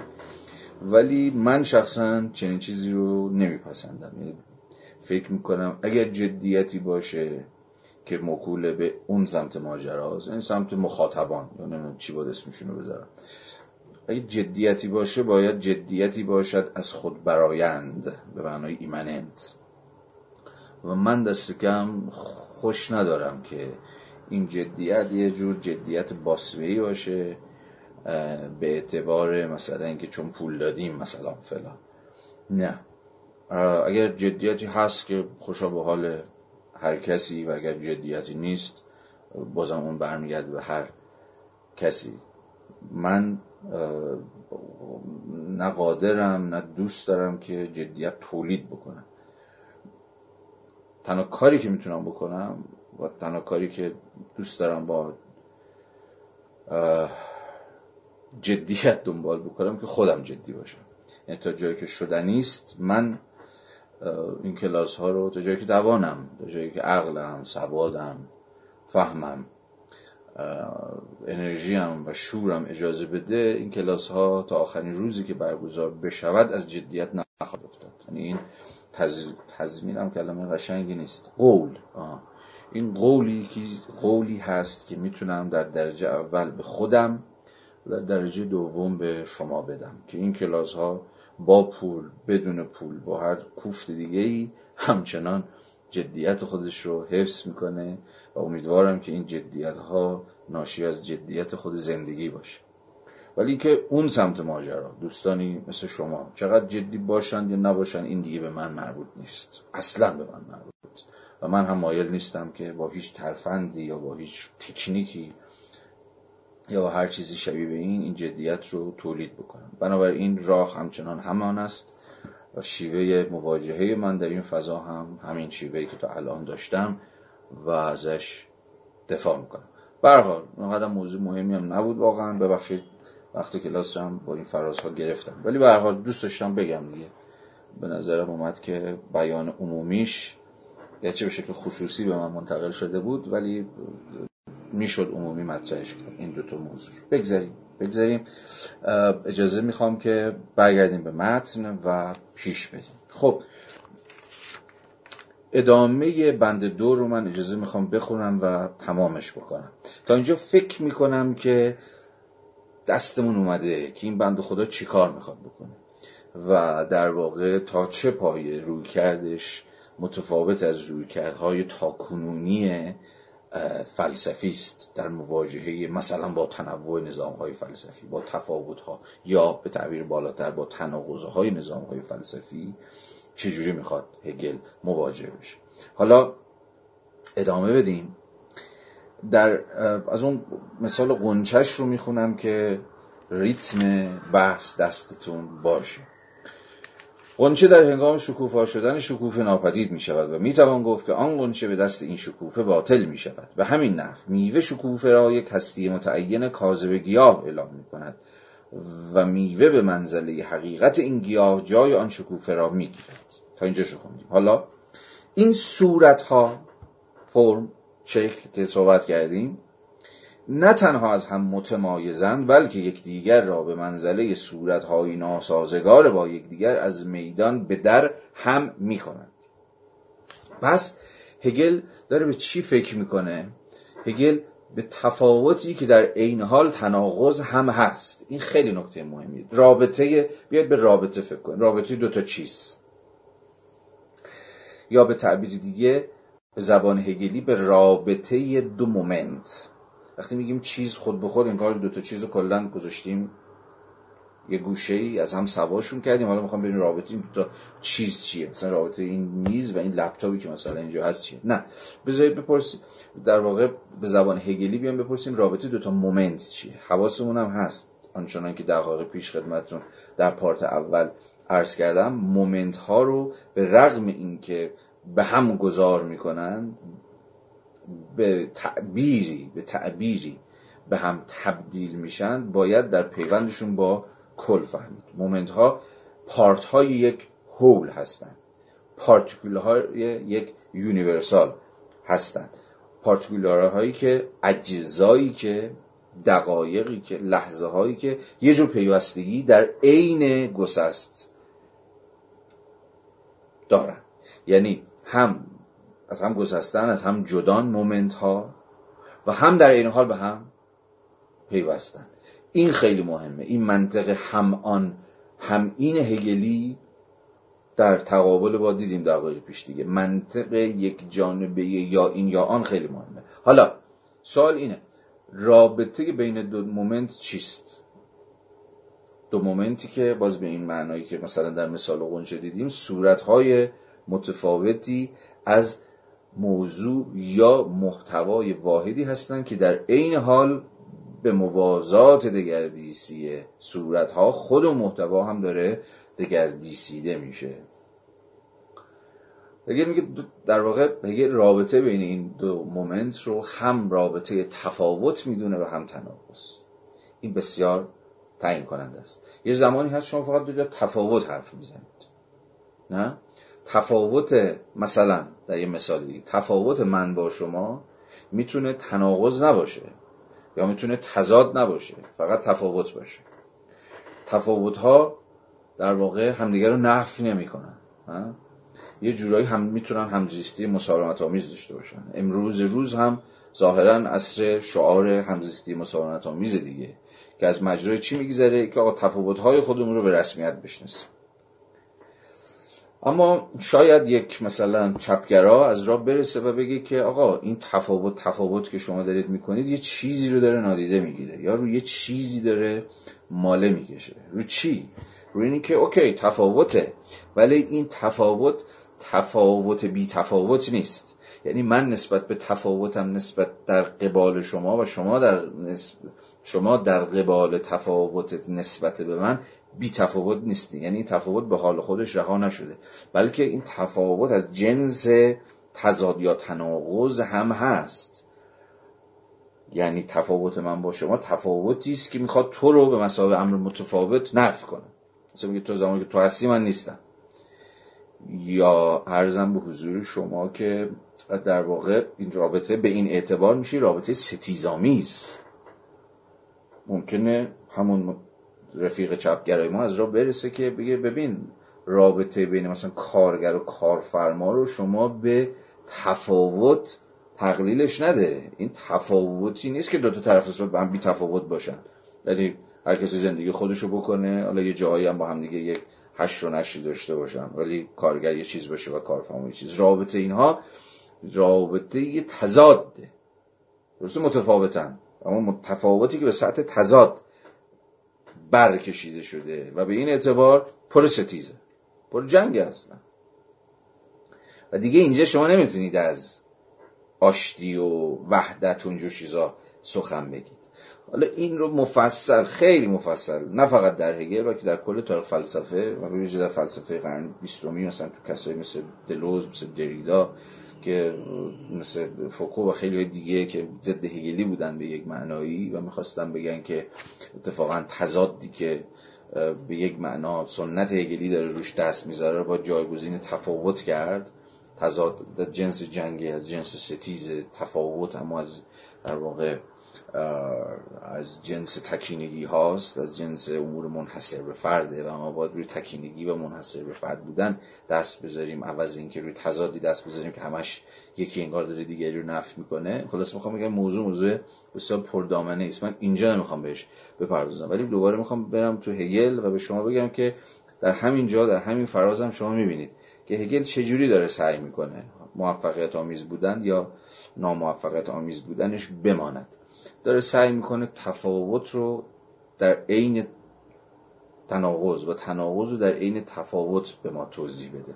ببینید این فراز، ببینید از این حس فراز مهمیه. این صورت ها نه تنها از هم متمایزند، متفاوتن از هم دیگه. فرم ها یه فرم هایی که یا همون مومنت هایی که از هم حضور شما ما ازشون سخن گفتیم، اینا از هم متمایزن بله، اما در عین حال فرم های ناسازگارن، کانترادیکتریان، ناسازگارن، تضاد آمیزن و به این معنا هم یکدیگر رو از میدان به در هم میکنند. پس ما با یک تفاوت که از جنس تناقض مواجهیم در اینجا. این خیلی نکته مهمیه، خیلی حتی در هستی شناسی اجتماعی ما هم بسیار مهمه. ما صرفاً از تفاوت مثلا فرض کنید در سطح یک جامعه داریم سخن میگیم، فرض بکنید ما فقط از تفاوت آدم ها با هم دیگه حرف میزنیم و به این اعتبار خب تفاوت ها رو میشود به اتکای ارزم به حضور شما یه جور فرهنگ، به اتکای یه جور فرم حقوقی یا هر چیز شبیه به این کنار هم دیگه نشوند. مثلا گفت آقا باید به هم دیگه احترام بذاریم، یا تفاوتی نمیتواند تفاوت دیگر را از میدان به در بکند، نه برسیم به همون تز یک جور همزیستی پلورالیستی. اما چه میشود اگر جنس ارتباط کثرت ها با هم دیگه، چون جامعه کثیره دیگه، مجموع افرادی که هر کدومشون یه تکینگی هم، به این اعتبار هر کدومشون یه تفاوت هم، اما چه می شود اگر مسئله به این سادگی نباشه و رابطه بین این کثرت ها یا این تفاوت ها با هم دیگه در عین حال دست کم در دقایقی، در لحظاتی، در موقعیت هایی از جنس تناقض هم باشه، یعنی از جنس از میدان به در کردن، از جنس ستیز، از جنس جنگ، از جنس پیکار. حالا شما بگو پیکار طبقاتی، بگو پیکار سیاسی، بگو پیکار دینی، هر, هر چیز. اینجا دیگه داستان پیچ میخوره و مستلزم فهم دگرگونه است. منم اینجا طبعا وقتش نیست و جای, جای درستش هم نیست که راجع به این موضوع به شما سخن بگم، ولی فقط گفتم گوشه ذهنتون یه جایی اون کنار گوشه ها بماند تا بهش فکر بکنید. در واقع چجوری به تفاوت، به میان تفاوت و تناقض فکر بکنیم که موضوع دیگری است. حالا پس هگل تا اینجا تکلیفش تا یه حدی روشنه. حالا ولی طبیعت سیالشان، طبیعت سیال چیا؟ همون صورت ها، همون فرم های دگرگون شونده. اما طبیعت سیالشان آنها را همزمان به دقایق وحدت ارگانیکی تبدیل می کند که در آنها نه تنها با یکدیگر تعارض ندارند، بلکه هر یک به قدر آن دیگری ضروری است و نخست همین ضرورت برابر است که زندگی کل را برمی‌سازد. این خیلی فراز مهمیه و خیلی فراز تعیین کننده. یه بار دیگه بخونیمش. طبیعت سیال، اینجا یه لحظه درنگ بکنیم، از یه جور نیچری داره حرف میزنه، از ماهیت، نیچر، اسنس، هر چیزی که در این حال سیاله، یه جور فلکسیبیلیتی داره، یا بعدها خواهیم دید واجد یه جور پلاستیسیته است. این, این مفاهیم خیلی مفهوم مهمی هست. فلکسیبیلیتی و مثلا یه جور انعطاف پذیر بودن، سیال بودن، و پلاستیسیته به مسابقه جو شکل پذیری، در این حال شکل دهی، که مثلا توی یک بابایی مثل کاترین مالابو در کتابی که تحت عنوان آینده هگل نوشته و ظاهرا هم به فارسی ترجمه شده و به زودی هم منتشر خواهد شد، که بسیار بسیار کتاب مهم و درخشان و خلاقانه‌ای در تفسیر هگل، مثلا کسی مثل مالابو کل فهمش از هگل رو رو مفهوم پلاستیسیته میذاره، یعنی مفهوم ارزان که بهتر ترجمهش هم نکنیم دیگه، چون همزمان پلاستیسیته هم معنی شکل پذیریه، هم معنی شکل دهیه. حالا بعدن که کتاب مالابو اومد میتونید بخونید و ازش سر در بیارید. مقدمه‌ش هم که مقدمه خیلی درخشانی هم هست، در سایت پرابلماتیکا منتشر شده، اگر مایلید بخونید موضع مالابو رو در تفسیر هگل بر وفق مفهوم پلاستیسیته. حالا مالابو و فلان اینا رو بذارید کنار که رو خود این مفهوم درنگ بکنیم، بسیار مهمه. بنابراین اینجا هگل داره یه, یه موضعی که هگل داره میگیره خیلی وقتا مت... در واقع متفاوت از اون شاید تصوری که ما از هگل داریم، یعنی هگل به اصلا یه نظام فلسفی صلبی که همه چیز رو میخواد در درون بکشه و برای همه چیز تعیین تکلیف بکنه، هر چیز رو بذاره سر جای خودش و از این بازی ها که البته پر بیرا هم نیست. خود هگل کسی که به هر حال فیلسوف تناقضه، به یک معنایی خود تناقض درون نظام فلسفیش هم نفس میکشه دیگه، حتی اگر کسی باشه مثل هگل که همه زورش رو زده باشه که تناقض‌ها رو یه جوری حل بکنه یا تناقض‌ها رو درونی نظامش بکنه. یه کسی مثل آدورنو به هر حال همه تلاشش اینه به مسابقه هگلیان که نشون بده که درسته این آقای هگل میخواد تناقض‌ها رو به یک نوعی آشتی بده، یک به نوعی تناقض‌ها رو ببلعه و هضم کنه درون سیستم فلسفیش، که می‌بینید اینجا چجوری تناقض بین مومنت ها رو میگن آقا اصلا تناقض نیست، اینا اتفاقا صرفا صورت های متفاوت یک جوهر واحدی ان که داره دگردیسیده میشه از مجرای انعطاف پذیری خود جوهر. اما کسی مثل آدورنو بعداً من اشاراتی بهش خواهم کرد و عرضم به حضور شما ارجاعاتی بهش خواهم داد، تمام تلاشش اینه که نشون بده اتفاقاً چجوری امر متناقض همچنان در هگل باقی میمونه و عرضم به حضور شما که یه جاهایی ازش میزنه بیرون. حالا این حرف پیش دستانه است، اجازه بدید این رو به بعداً موکول کنیم، اما حرف خود هگل رو بفهمیم. یعنی هگل ناگهان از مجرای مفهوم پلاستیسیته یا مفهوم فلکسیبیلیتی، پلاستیسیته رو هنوز به کار نبرده، در ادامه پدیدارشناسی چند باری مفهوم چیزو میکشه وسط، مفهوم امر پلاستیک، ولی در اینجا داره میگه انعطاف پذیر، ولی همونه فلکسیبیلیتی، همون پلاستیسیته است. از مجرای پلاستیسیته چجوری میخواد تناقض رو رفع کنه؟ یه بار دیگه بخونیم. ولی طبیعت سیالشان، شان هم که میدونید ناظر به همون صورت‌های ناسازگاره دیگه، مثلا صورت‌های ناسازگاری که بین دانه و غنچه و شکوفه و میوه و اینها وجود داره، اینها صورت‌های به ظاهر ناسازگاره از یک جوهر واحد. ولی هگل میگه نه، خود جوهر واجده ارزم به حضور شما سیالیته. جوهر یک چیز سفت و صلب و محکمی که اونجا باشه ارزم به حضور شما نیست، یک هسته سختی که چون جوهر و عرض تعریف میشه، حالا در بند فکر میکنم هشت اگرش نه هشت نیست، حالا در بند در ادامه اون جمله معروف هگل که میگه حقیقت مستلزم اینه که بهش نه فقط به مساوی جوهر بلکه مساوی سوژه نظر بکنیم، یه جنبندی یه جورای همه این فرازهایی است که در بندهای قبل، همین بندهایی که الان داریم میخونیم، تمهیداتشو و مقدماتشو چیده بود. ولی داشتم اینو میگفتم اونجا بیشتر بحث خواهیم کرد که عموما در فلسفه جوهر رو در تقابل با عرض میفهمیم، یا جوهر و عرض. عرض عرضیات چی اند؟ همون صورت‌های تغییر یابنده‌ای اند که اگه اونها رو بزنیم که یا تعین‌های تصادفی خود جوهرن که اگه اونها رو بزنیم کنار به خود یه هستی سختی میرسیم که ما اسمش میذاریم جوهر. جوهرم ثابته، جوهرم صلبه و اتفاقا به واسطه تغییر ناپذیریشه که تعریف میشه. اون چیزی که تغییر میکنه عرضیات، اما خود جوهر ثابت.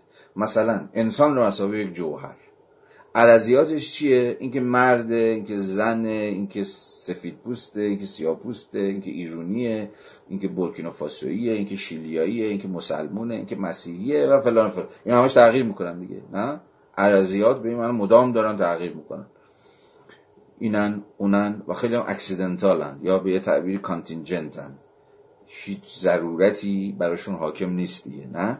پس میشه از عرضیات گذشت، یا به تعبیری کار فلسفه اینه که عرضیات رو بزنه کنار، امور تغییر پذیر رو بزنه کنار تا بتونه به خود جوهر دست پیدا کنه. برای همین برای تا بتونه بپرسه انسان چیست، خود، نه این انسان، انسان انسان کلی، نه این یا آن انسان به مثابه پرزن به حضور شما مصادیق تجربی انسان کلی. وقتی از این انسان حرف میزنیم مثلا از بنده، خب من مردی هم که ریش داره، نمیدونم ارزم جامعه شناسی خونده، نمیدونم از شمال میاد، لهجه داره، فلان فلان و چه میدونم از این داستانا، یعنی انواع تعین هایی که به معنای کلاسیک فلسفی عرضیات منه. اما کار فیلسوفی نیست که منو توضیح بده، یعنی این بودگی منو توضیح بده. این بودگی من مثلا جامعه شناسی باید توضیح بده، روانشناسی باید توضیح بده، مثلا نشون بده که چه میدونم ساخت جایگاه طبقاتی من مثلا در چنین یا چنان شدن من مثلا چه نقشی داشته، یا مثلا اینکه من از فلان منطقه میام، از فلان جغرافیا میام، از فلان فرهنگ میام، از فلان تاریخ میام، از فلان طبقه، زبان، هرچی، اینها در چنین یا چنان شدن من، در رفتارهای من، کنشهای من، تصمیمهای من چه نقشی داشتن. اینو روانشناسی انجام میده، جامعه شناسی بهش فکر میکنه و چیزهای شیوع این، یعنی علوم که به این معنا تجربی هستند، یعنی به ساحت تجربه، به تعبیر به ساحت عرضیات، به ساحت تغییرپذیری ها، امور تصادفی، امور گذرا می اندیشند. اما فلسفه ظاهراً دست کم تا قبل از هگل، یا هگل میگه قبل از من، قصهش این بود که آقا ارزیات ارزش شناختن ندارن برای فلسفه، چون کلی نیستن، چون عام نیستن، چون تغییر میکنن، از این آدم به اون آدم داستان متفاوت، از این قوم به اون قوم، از این ملت به اون ملت، اینا رو به جامعه شناسی و عامه شناسی و اینا برن راجع به اینها حرف بزنن و فکر بکنن. فلسفه باید انسان به ماهوه رو بیاندیشه، یعنی جوهر رو، یعنی اون چیزی که به این معنا زیرلایه همه اون رویهای یا روبناهای در حال تغییر. جوهر به این معنا سابستنس از سابستراتوم یونانی میدونی، سابستراتوم یعنی زیرلایه، یعنی زیربنا به یک معنایی، حتی میشه گفت یه جور فونداسیون، یه چیزی که سفته و سر جاشه، حالا شما روی اون روی اون در واقع زیر ساختار یا زیر بنا یا هر چیزی شبیه به این عمارتتون رو بنا میکنید. حالا این عمارت هم ممکنه تغییرش بدید، این شکلیش کنید، اون شکلیش بکنید، ولی فونداسیون به مثابه همون زیر ساختار،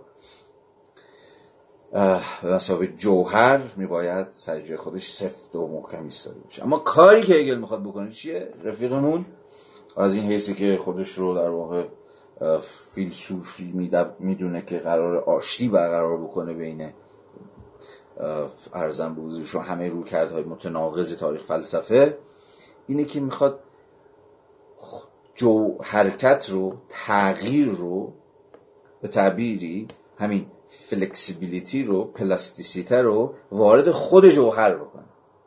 در واقع بگه این جو... اینجوری نیستش که ب... ب... ب... یعنی برخلاف تصور مدرسی یا اسکولاستیک از رابطه جوهر و عرض که عرض تغییر میکنه جوهر تغییر نمیکنه، هگل میخواد بگه برخلاف، اتفاقا این خود جوهره که تغییر میکنه، نه که جوهر سفته و ثابته، رویه هاش و دوروبرش و اینا دارن تغییر میکنن. خب یه یک در واقع تفسیر بسیار رادیکاله دیگه از قضیه. حالا من یه ذره پیش دستانه این فرازهای هگلی رو گفتم، ولی شاید الان همینجا یه ذره لازم بود تا همین اندازه و اهمیتش در فرازهای آتی ما بارها و بارها باز خواهیم گشت. اما تا اینجا رو نگه دارین، دوباره برگردیم به همون مسئله طبیعت سیال. میگه ببین طبیعت اینها سیاله، فلکسیبیلیتیه، این صورتها واجد یه جور انعطاف پذیری هن، در به همدیگه تبدیل میشن صورتها، هم غنچه به شکوفه، شکوفه فلان، اینا صورتهایی هن که دگرگون میشن. و اگه یادتون باشه من جا به جا به شما میگفتم که این دگرگونی صورتها فقط دگرگونی صورتها یا فرم نیست به طوری که کانتنت رو یا محتوا رو دست نخورده باقی بگذاره. داشتم به شما میگفتم که اگر تز قدیمی رو جدی بگیریم که فرم با محتوا در هم تنیدن، اینجوری نیستش که فرم فقط به مسابقه یه قالب محتوا رو در بر بگیره، بلکه این دو کاملا مثل تار و پود در هم تنیده شدن و تغییر یکی تغییر دیگری رو هم ایجاب میکنه یا ممکن میکنه. اگر این رو جدی بگیریم، این در هم تنیدگی فرم و محتوا رو، موقع بیاریمش توی بحثی که داریم راجع به هگل میکنیم، موقع میتونیم بفهمیم که و میتونیم این ادعا رو همگام و هم سخن با هگل تایید بکنیم که به موازات دگردیسی فرم ها خود محتوا هم داره از مجرا دگردیسی شکل و فرم و صورت تغییر میکنه. به زبان دیگه این خود جوهر و محتوا به مثابه جوهره که، یا به تعبیر دیگه جوهری که از مجرای فرم‌های دگرگون شونده داره دگرگون میشوده، که در واقع مسامحت انقلابی هگل در فلسفه است که آقا خود جوهر داره دگرگون میشه، شما فقط یه دونه‌ای که خب حالا میشه ارزم به حضور شما غنچه، غنچه‌ای که شکوفه میده و شکوفه‌ای که میوه میشه، اینا فقط فرم‌هایی نیستن که یه چیزی اون زیرشون باشه به نام محتوا، به نام جوهر، که اون دست نمیخوره، فقط اینا دارن تغییر میکنن. نه خیر، اینا با هم دارن دگردیسیده میشن. حالا این دیگه باید الان روشن شده باشه، نه؟ دوباره بخونم. ولی طبیعت سیالشان آنها را همزمان، این خیلی مهمه، داره میگه سینکرونیک، همزمان، اینا دقایقی هن که در یک لحظه دقایق یک کل ارگانیک هن. ولی طبیعت سیالشان آنها را همزمان به دقایق وحدت ارگانیکی تبدیل میکند. یادتونه میگفتم دیگه که مومنت رو، که دقیقه رو به معنای هگلی کلمه به مسابه لحظه های جدا از هم نباید فهمید، بلکه میباید هر مومنتی رو به مسابه لحظه خیلی خاص، بله چیزی از خاص بودگیش در هگل کم نمیشه، از خاص بودگی مومنت ها، اما مومنت ها در پیوستگیشون به هم دیگه، در عین گسستگیشون یا تفاوتشون از همدیگه باید فهمیده بشن. یعنی گسست در عین پیوستگی و پیوستگی در عین گسست منطق مومنت های هگلیه و به این معنا همه اونها، همه مومنت ها بخشی از اون کلن، بخشی از اون وحدت ارگانیکن. دوباره ولی طبیعت سیالشان آنها را همزمان به دقایق وحدت ارگانیکی تبدیل میکنند. یه تفسیر دیگه هم باید بکنم. چرا میگه همزمان؟ مثلا میوه، الان میوه داده و این پرتقالی که من الان میخوام بخورمش، خب به یه معنای میتونی بگی که ببین این مومنت، عرضم به حضور شما، جوهری به نام میوه امروز در هیئت پرتقالی که این شکلی یا این شکلی متجلی شده و به یک معنا همه مومنت های قبل از خودشو پشت سر گذاشته دیگه، ترکشون کرده و بر این حرکت یک جور منطق در زمانی حاکمه. یعنی اول، همون باز همین مثال دیگه، اول غنچه است، بعد شکوفه است، بعد میوه است. یه منطق در زمانی داره. هر کدوم از این مومنت ها چیز نیستن، همزمان هم نمیتونن باشن، نسبت به هم در زمانی هن، یه جور تفاوت زمانی داره. سادهش اول اینه، دوم اینه، بعدن اینه. پس چرا این بنده خدا داره میگه همزمان؟ داره میگه طبیعت سیالشان آنها را همزمان به دقایق وحدت ارگانیکی تبدیل میکند که حالا در ادامهش بعدم میخونم. به این دلیل ساده، به این دلیل ساده که منطق دگردیسیه یا تبدیله یا از همه اینها دقیق تر گذار مومنت ها به هم دیگه، منطق آفهبونگه به اون معنایی که در پارت قبل توضیح دادم. یعنی آن چیزی که نفی میشه یا اون چیزی که پشت سر گذاشته میشه، همزمان، همچنان درون مومنت پس از خودش وجود داره. یعنی میوه اون دونرم، اون اون فرم دانگی رو در خودش داره، فرم قنچگی رو در خودش داره و فرم شکوفگی رو هم در خودش داره. گرچه برای این فرم ها فائق اومده به یک تعبیری، نفیشون کرده، سپریشون کرده، پشت سرش گذاشته، اما اونها رو مثابه، حالا بعدن هگل تو فصل آخر دانش مطلق که یه جوری دیگه کل زم خودش، کل مسیر تاریخ رو رو طی کرده، اونها رو مومنت هایی که پشت سر گذاشته رو به مثابه خاطره با خودش داره، مثابه ریکالکشن. خب میوه که خاطره نداره، ولی اینجا خاطره خاطره میوه مد نظر نیست، خاطره روح مد نظر. حالا ولی روشنه دیگه، نه فکر میکنم، حالا هیچکدوم هم نمیبینم، یه سری کسی تکون بده که ببینیم خلاصه روشنه یا نه، ولی حالا من فرض میگیرم که روشنه. بر همینه که میتونه این آقا بگه همزمان دقایق فلان. پس بار دیگر ولی طبیعت سیالشان آنها را همزمان به دقایق وحدت ارگانیکی تبدیل میکند که در آن نه تنها با یکدیگر تعارض ندارند.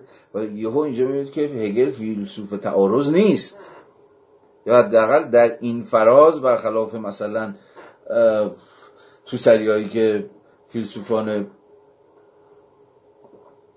فرانسوی نمید و قرن بیستم به هگل میزدم، یه جورایی کل فلسفه، کل که نه، ولی روی کرده غالب فلسفه پسا جنگ در قرن بیستم دست کم در شاخه فرانسوی خودش با یه جور ضد هگلیانیسم تعریف میشه دیگه. همینایی که گفتم، فوکو، میدونم دریدا، دلوز، لویناس، و خیلی های دیگه و خیلی های دیگه روی کرد عمدهشون یه ضد هگلیانیزم دیگه و دست کم ضد هگلیانیزمشون حالا بسیار لایه‌های و جوانب چیزی داره، چندگانه‌ای داره. ضد هگلیانیزم فلسفه فرانسوی قرن بیستم که ما ذیل عنوان، حالا درست و غلط این عنوان کاری ندارم، پسا مدرن ها یا پسا ساختارگرا ها میشناسیم ایشون، زوایا و چه ارزم بروزشون ابعاد متفاوتی داره، ولی دست کم ولی دست کم ولی دست کم دو سویه خیلی متفاوت داره دیگه. یکی زدن کله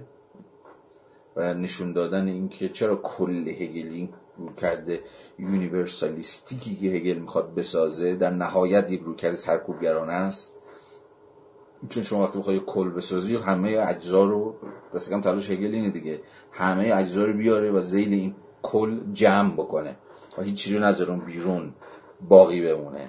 و خب این سرکوبگرانه است و این خشونت باره، مثلا اینایی که از خشونت هم به کلی سخن میگن.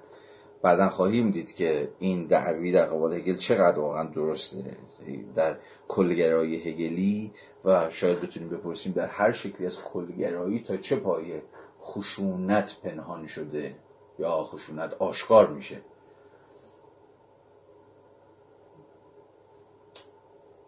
میتونید حدس بازم میتونید حدس بزنید چرا دیگه.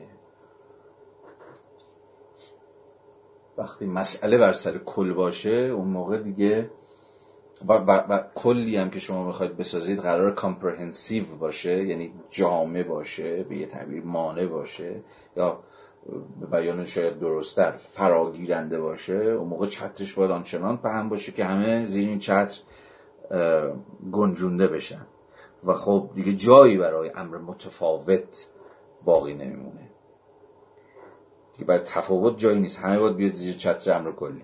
و حالا این داستانش مفصله.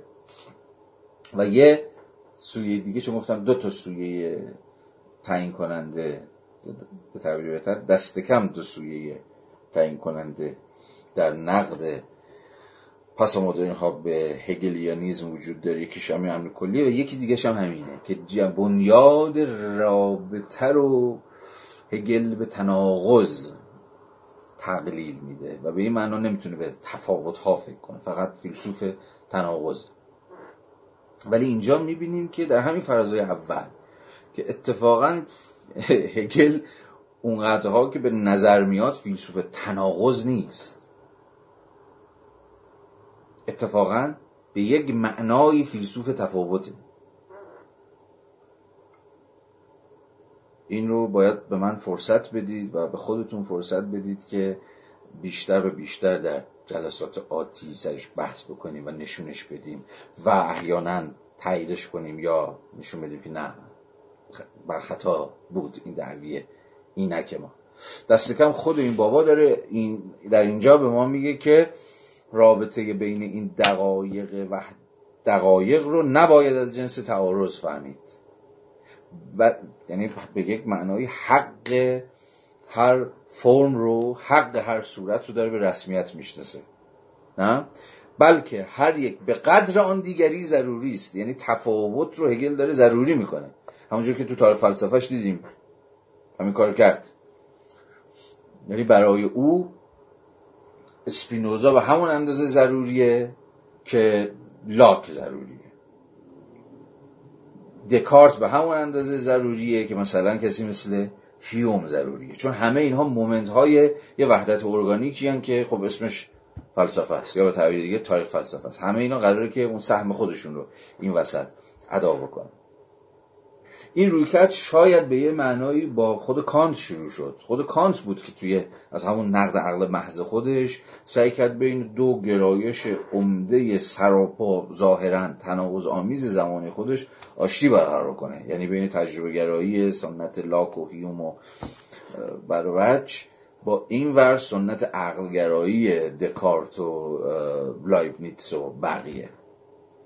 این کانت دیگه. کانت توی حالا بحثش مفصله، ولی کتاب اولش در دوره انتقادیش نقد عقل محض تلاشیه برای آشتی یا نشون دادن سهم هر یک از دو نظام فلسفی که به نظر می اومد اصلا آشتی بینشون ممکن نیست.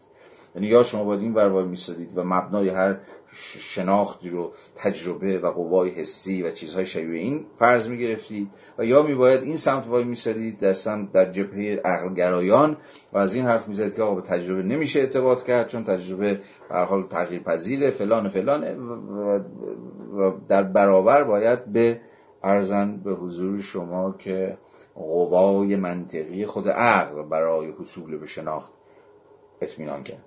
ولی خب کانت که از راه رسید سعی کرد نشون بده که اتفاقاً چجوری عرضن به حضور شما شناخت هم به تجربه نیاز داره و هم به عقل، هم به در واقع تأثیراتی که ادراک هایی که و دریافت هایی که از طریق قوای حسی حاصل میشه نیاز داره، و یعنی شناخت به تعبیر او بدون محتوا می بود، و هم در عین حال به قول خودش به قالب‌هایی، به مقولاتی، به مفاهیمی نیاز داره که بتونه به این دریافت‌هایی که ما در هیئت تجربه از جهان خارج عرضم به حضور شما حاصل کردیم این قالب‌ها و این مفاهیم فرم ببخشه.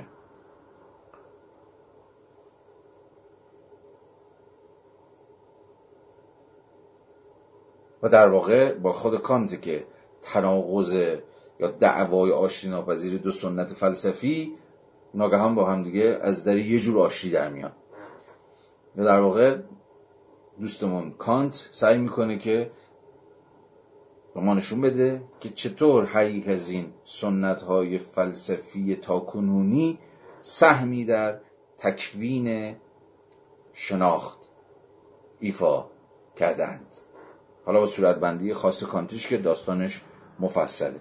پس بین اینها به یک معنای نه تناقض بلکه عرضم به حضور شما یک جور وجود ضروری حاکمه. همون اندازه تجربه و سنت تجربه گرایی ضروریه که عقل و سنت عقل گرایی ضروریه، بلکه هر یک به قدر آن دیگری ضروری است و نخست همین ضرورت برابر است. جالبه میگه ضرورت برابر همون اندازه ضروری است.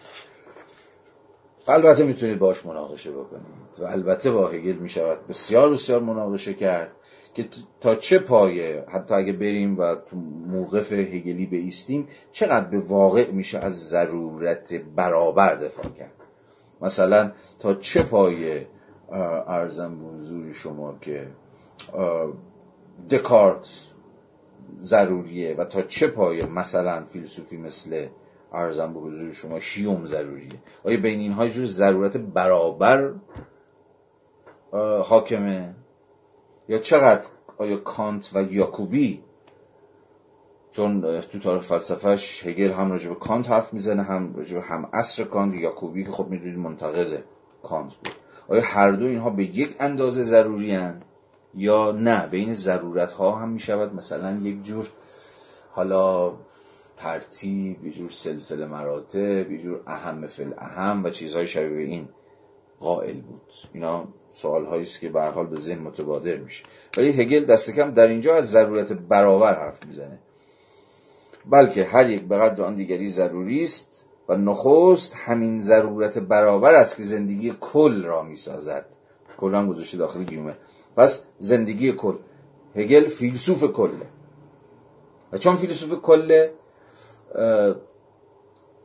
باید تکلیف اجزا رو روشن کنه، چون چنان که در همون بند اولم دیدیم کل هگلی قرار نیست کل تو خالی باشه. کل هگلی قرار از مجرای سهم اجزا ساخته بشه، یعنی سهم اجزا در ساختن کل قراره رعایت بشه، و به این معنا کل فقط نتیجه است، کل فقط آخره، یعنی به مس کل اون آخرالامر که بعضی که اجزا هر کدوم سهم خودشون رو ادا کردند قرار کل از راه برسه. برای همین که میگه حقیقت آخرالامر از راه خواهد رسید دیگه. حقیقت یه جور تلوسه در پایان این مسیر، که این مسیر چیه؟ مسیر ادای سهم اجزاست. هر جزئی داره سهمی رو ادا میکنه در تاریخ و در اون آخر مخراست که کل ساخته میشه و به این معنا کل هگلی کل انضمامیه. خودش میگفت دیگه concrete universality، کلیت انضمامی در برابر چی؟ کلیت انتزاعی، کلیت توخالی، کلیتی که انگار همون اول میتوانید از ازش سخن بگید، کل... کلی که از مجرای انتزاع از جزئیات ها ساخته شده. من جلسه قبل نسبتاً به تفسیر بهش سخن گفتم، بنابراین دیگه باز نمیگردم به این قضیه.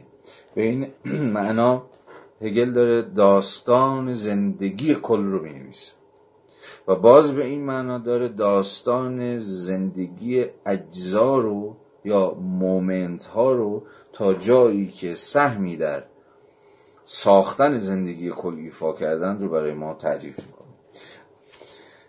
ادامه: اما از یک سو تناقض یا مخالفت با یک نظام فلسفی مایل نیست، یعنی همون روی کردی که هگل داره نفیش میکنه، میگه همون سطح اپینینه، سطح عقیده است که فقط تناقض و مخالفت و یا این یا آن و اینها رو داره دنبالش میگرده. میگه این روی کرد مایل نیست خودش را این گونه بفهمد و از سوی دیگر آگاهی دریافت کننده نیز به طور معمول نمیداند این تناقض را از یک جانبگیش آزاد کند یا آزاد نگه دارد. پس همه مسئله هگل اینه که از این وان سایددنس که در پارت اول حرف زدیم فراتر بیاد، از منطق یا این یا آن، یا این درسته یا اون درسته. در واقع هگل میخواد از منطق یک جانبه فاهمه understanding به معنای کانتی کلمه فراتر بره. در ادامه خواهد گفت و ما خواهیم دید و خواهیم خواند که در مراتب اندیشه‌ای که در ذهن هگل در واقع وجود داره، پایین ترین سطح همین سطح عقیده است، اپینینه، یا به زبان کانتی سطح اندرستندینگه که برای اینکه با فهم به مسابقه فرایند فهمیدن قاطی نشه فاهمه ترجمهش میکنیم. کار فاهمه چیه؟ یه سطحی از چیز دیگه، یه سطحی از اندیشه ورزی ما، خیلی سطح آشنایی هم هست، چنان که عرض کردم خدمتون. سطح اینی که بین اشیا تمایز بذاره، بین چیزها تمایز بذاره، بگه این جاسیگاریه، این لیوانه، این کتاب. منطقش چیه؟ منطق یا این یا آنه دیگه، چیزها همزمان نمیتونن هم این باشن هم آن باشن، یا اینن یا اونن. اینجا منطق منطق چیه؟ صدق و کذبه. خیلی جاها دست کم در تا جایی که در ساحت معرفت شناسی باشیم در سطح فاهمه از صدق و کذب صحبت میکنیم، درسته؟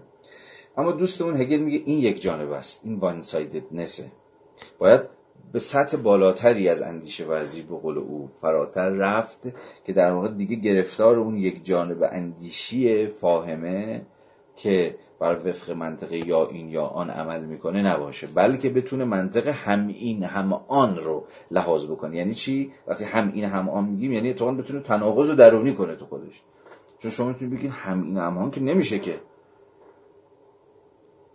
اصلا مگه شدنی است که هم این و هم آن وجود داشته باشه، این تناقضه. اما دیدیم که هگل میخواد در یک پروسه، عرضم به حضور شما که جدی گرفتن پروسه تکوین کل، از این حرف بزنه که چگونه هم این هم آن ممکنه و میتوان از رویکرد وان سایددنس به رویکرد کامپرهنسیو، رویکرد در برگیرنده یا فراگیرنده یا جامع یا مانی یا هر ترجمه‌ای که شما میکنید فراز آمد. و اینجاست که به زبان فنی تر بخوایم سخن بگیم ما از سطح understanding، از سطح فاهمه وارد سطح ریزن میشیم، وارد سطح عقل میشیم. عقل میتونه کل رو ببینه به جایی که فقط اجزایی رو ببینه که حالا با هم دیگه متناقضن یا اینن یا آنن. عقل به واسطه اون روی کرده جامعش، به واسطه اون روی کرده کامپرهنسیوش هم این هم آن رو میبینه و در عین حال نه این نه آن رو میبینه. این خیلی بحث رو پیچیده میکنه، پیچیده نه یعنی سخت ها، یعنی دقیق تر میکنه. پس هگل منطق یا این یا آن رو با منطقی جایگزین میکنه که همزمان هم این هم آن، نه این نه آنه، و این باز دوباره معنایی است برای همون آفبونگی که ازش صحبت کردیم. توصیفی است برای همون مفهوم نفی یا ترفیع هگلی. دیدیم دیگه توی آفبونگ هگلی بر ارزم به حضور شما شما نفی میکنید یه صورت رو، یک فرم رو، یا یک دادگی مشخص رو. اما این نفی یعنی میگوید نه این نه آن، نه کنارش میگذارید به یک معنایی. اما این نفی نفی به مثابه ارزم به حضور شما نابود کردن یا ویران کردن اون صورت نیست، بلکه هم میگید نه هم میگید آره. اگه میشه اینجوری گفت، یعنی نه این نه آن و در این آن هم این هم آن. حالا همون مثال ارزم به حضور شما طبیعی که هگل میزنه، شکوفه به غنچه میگوید نه، اما در این حال بهش یه آره هم میگه، یعنی میکشه تو خودش و اون رو در خودش حفظ میکنه، در خودش نگه میداره و در این حال ترفیع میده و بعد خودش هم باز به واسطه منطق نه این نه آن نه, نه ترفیع پیدا میکنه، نه غنچه نه شکوفه. میوه اینو میگه دیگه، میگه نه تو نه تو، ولی در این حال هم تو هم تو، هم به یک نوعی غنچه رو نفی میکنه هم شکوفه رو نفی میکنه، ولی در این حال هر دو رو هم در خودش نگه میداره و ارتقا پیدا میکنه و میره مرحله بعد. کل در واقع یه جور روی ایستار هگلی و جو هر چیزی که حرف میزنه با همین منطق قابل توضیح، چه در پیدایشناسی که خواهیم دید این منطق هم این هم آن نه این نه آنش رو خواهیم دید که همون دیالکتیک خواهد شد و نام دیالکتیک بر خود خواهد گذاشت، چه در تاریخ فلسفهش که توضیحاتی دادم، چه در فلسفه تاریخش که باز توضیحاتی دادم و چه در مثلا فلسفه سیاسیش، در عناصر فلسفه حقش، در همه جاها اگر بتوان با ملاحظاتی از روش هگلی سخن گفت، روش هگلی در همه فرازهاش، در همه کتابهاش، در همه حوزه‌هایی که رفته سراغش از همین منطق تبعیت میکنه.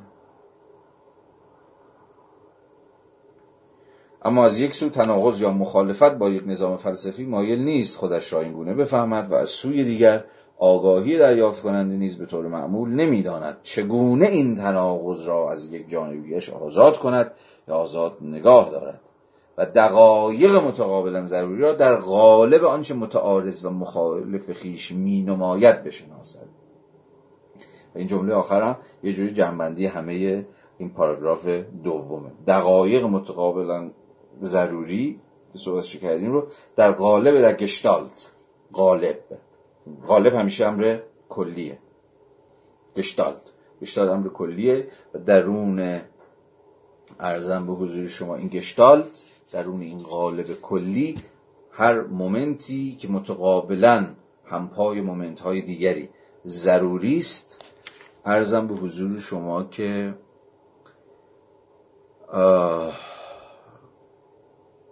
از سطح تعارض فراتر میره و به گامی الزامی در سیر تکوین خود حقیقت به مثابه کل یا کل به مثابه حقیقت سهمی ایفا میکنه.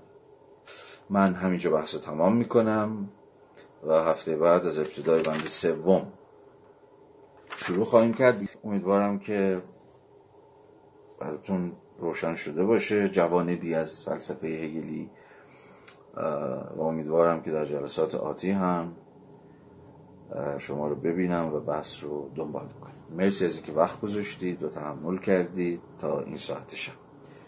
شب همگی بخیر، تا هفته بعد سه‌شنبه. ممنون.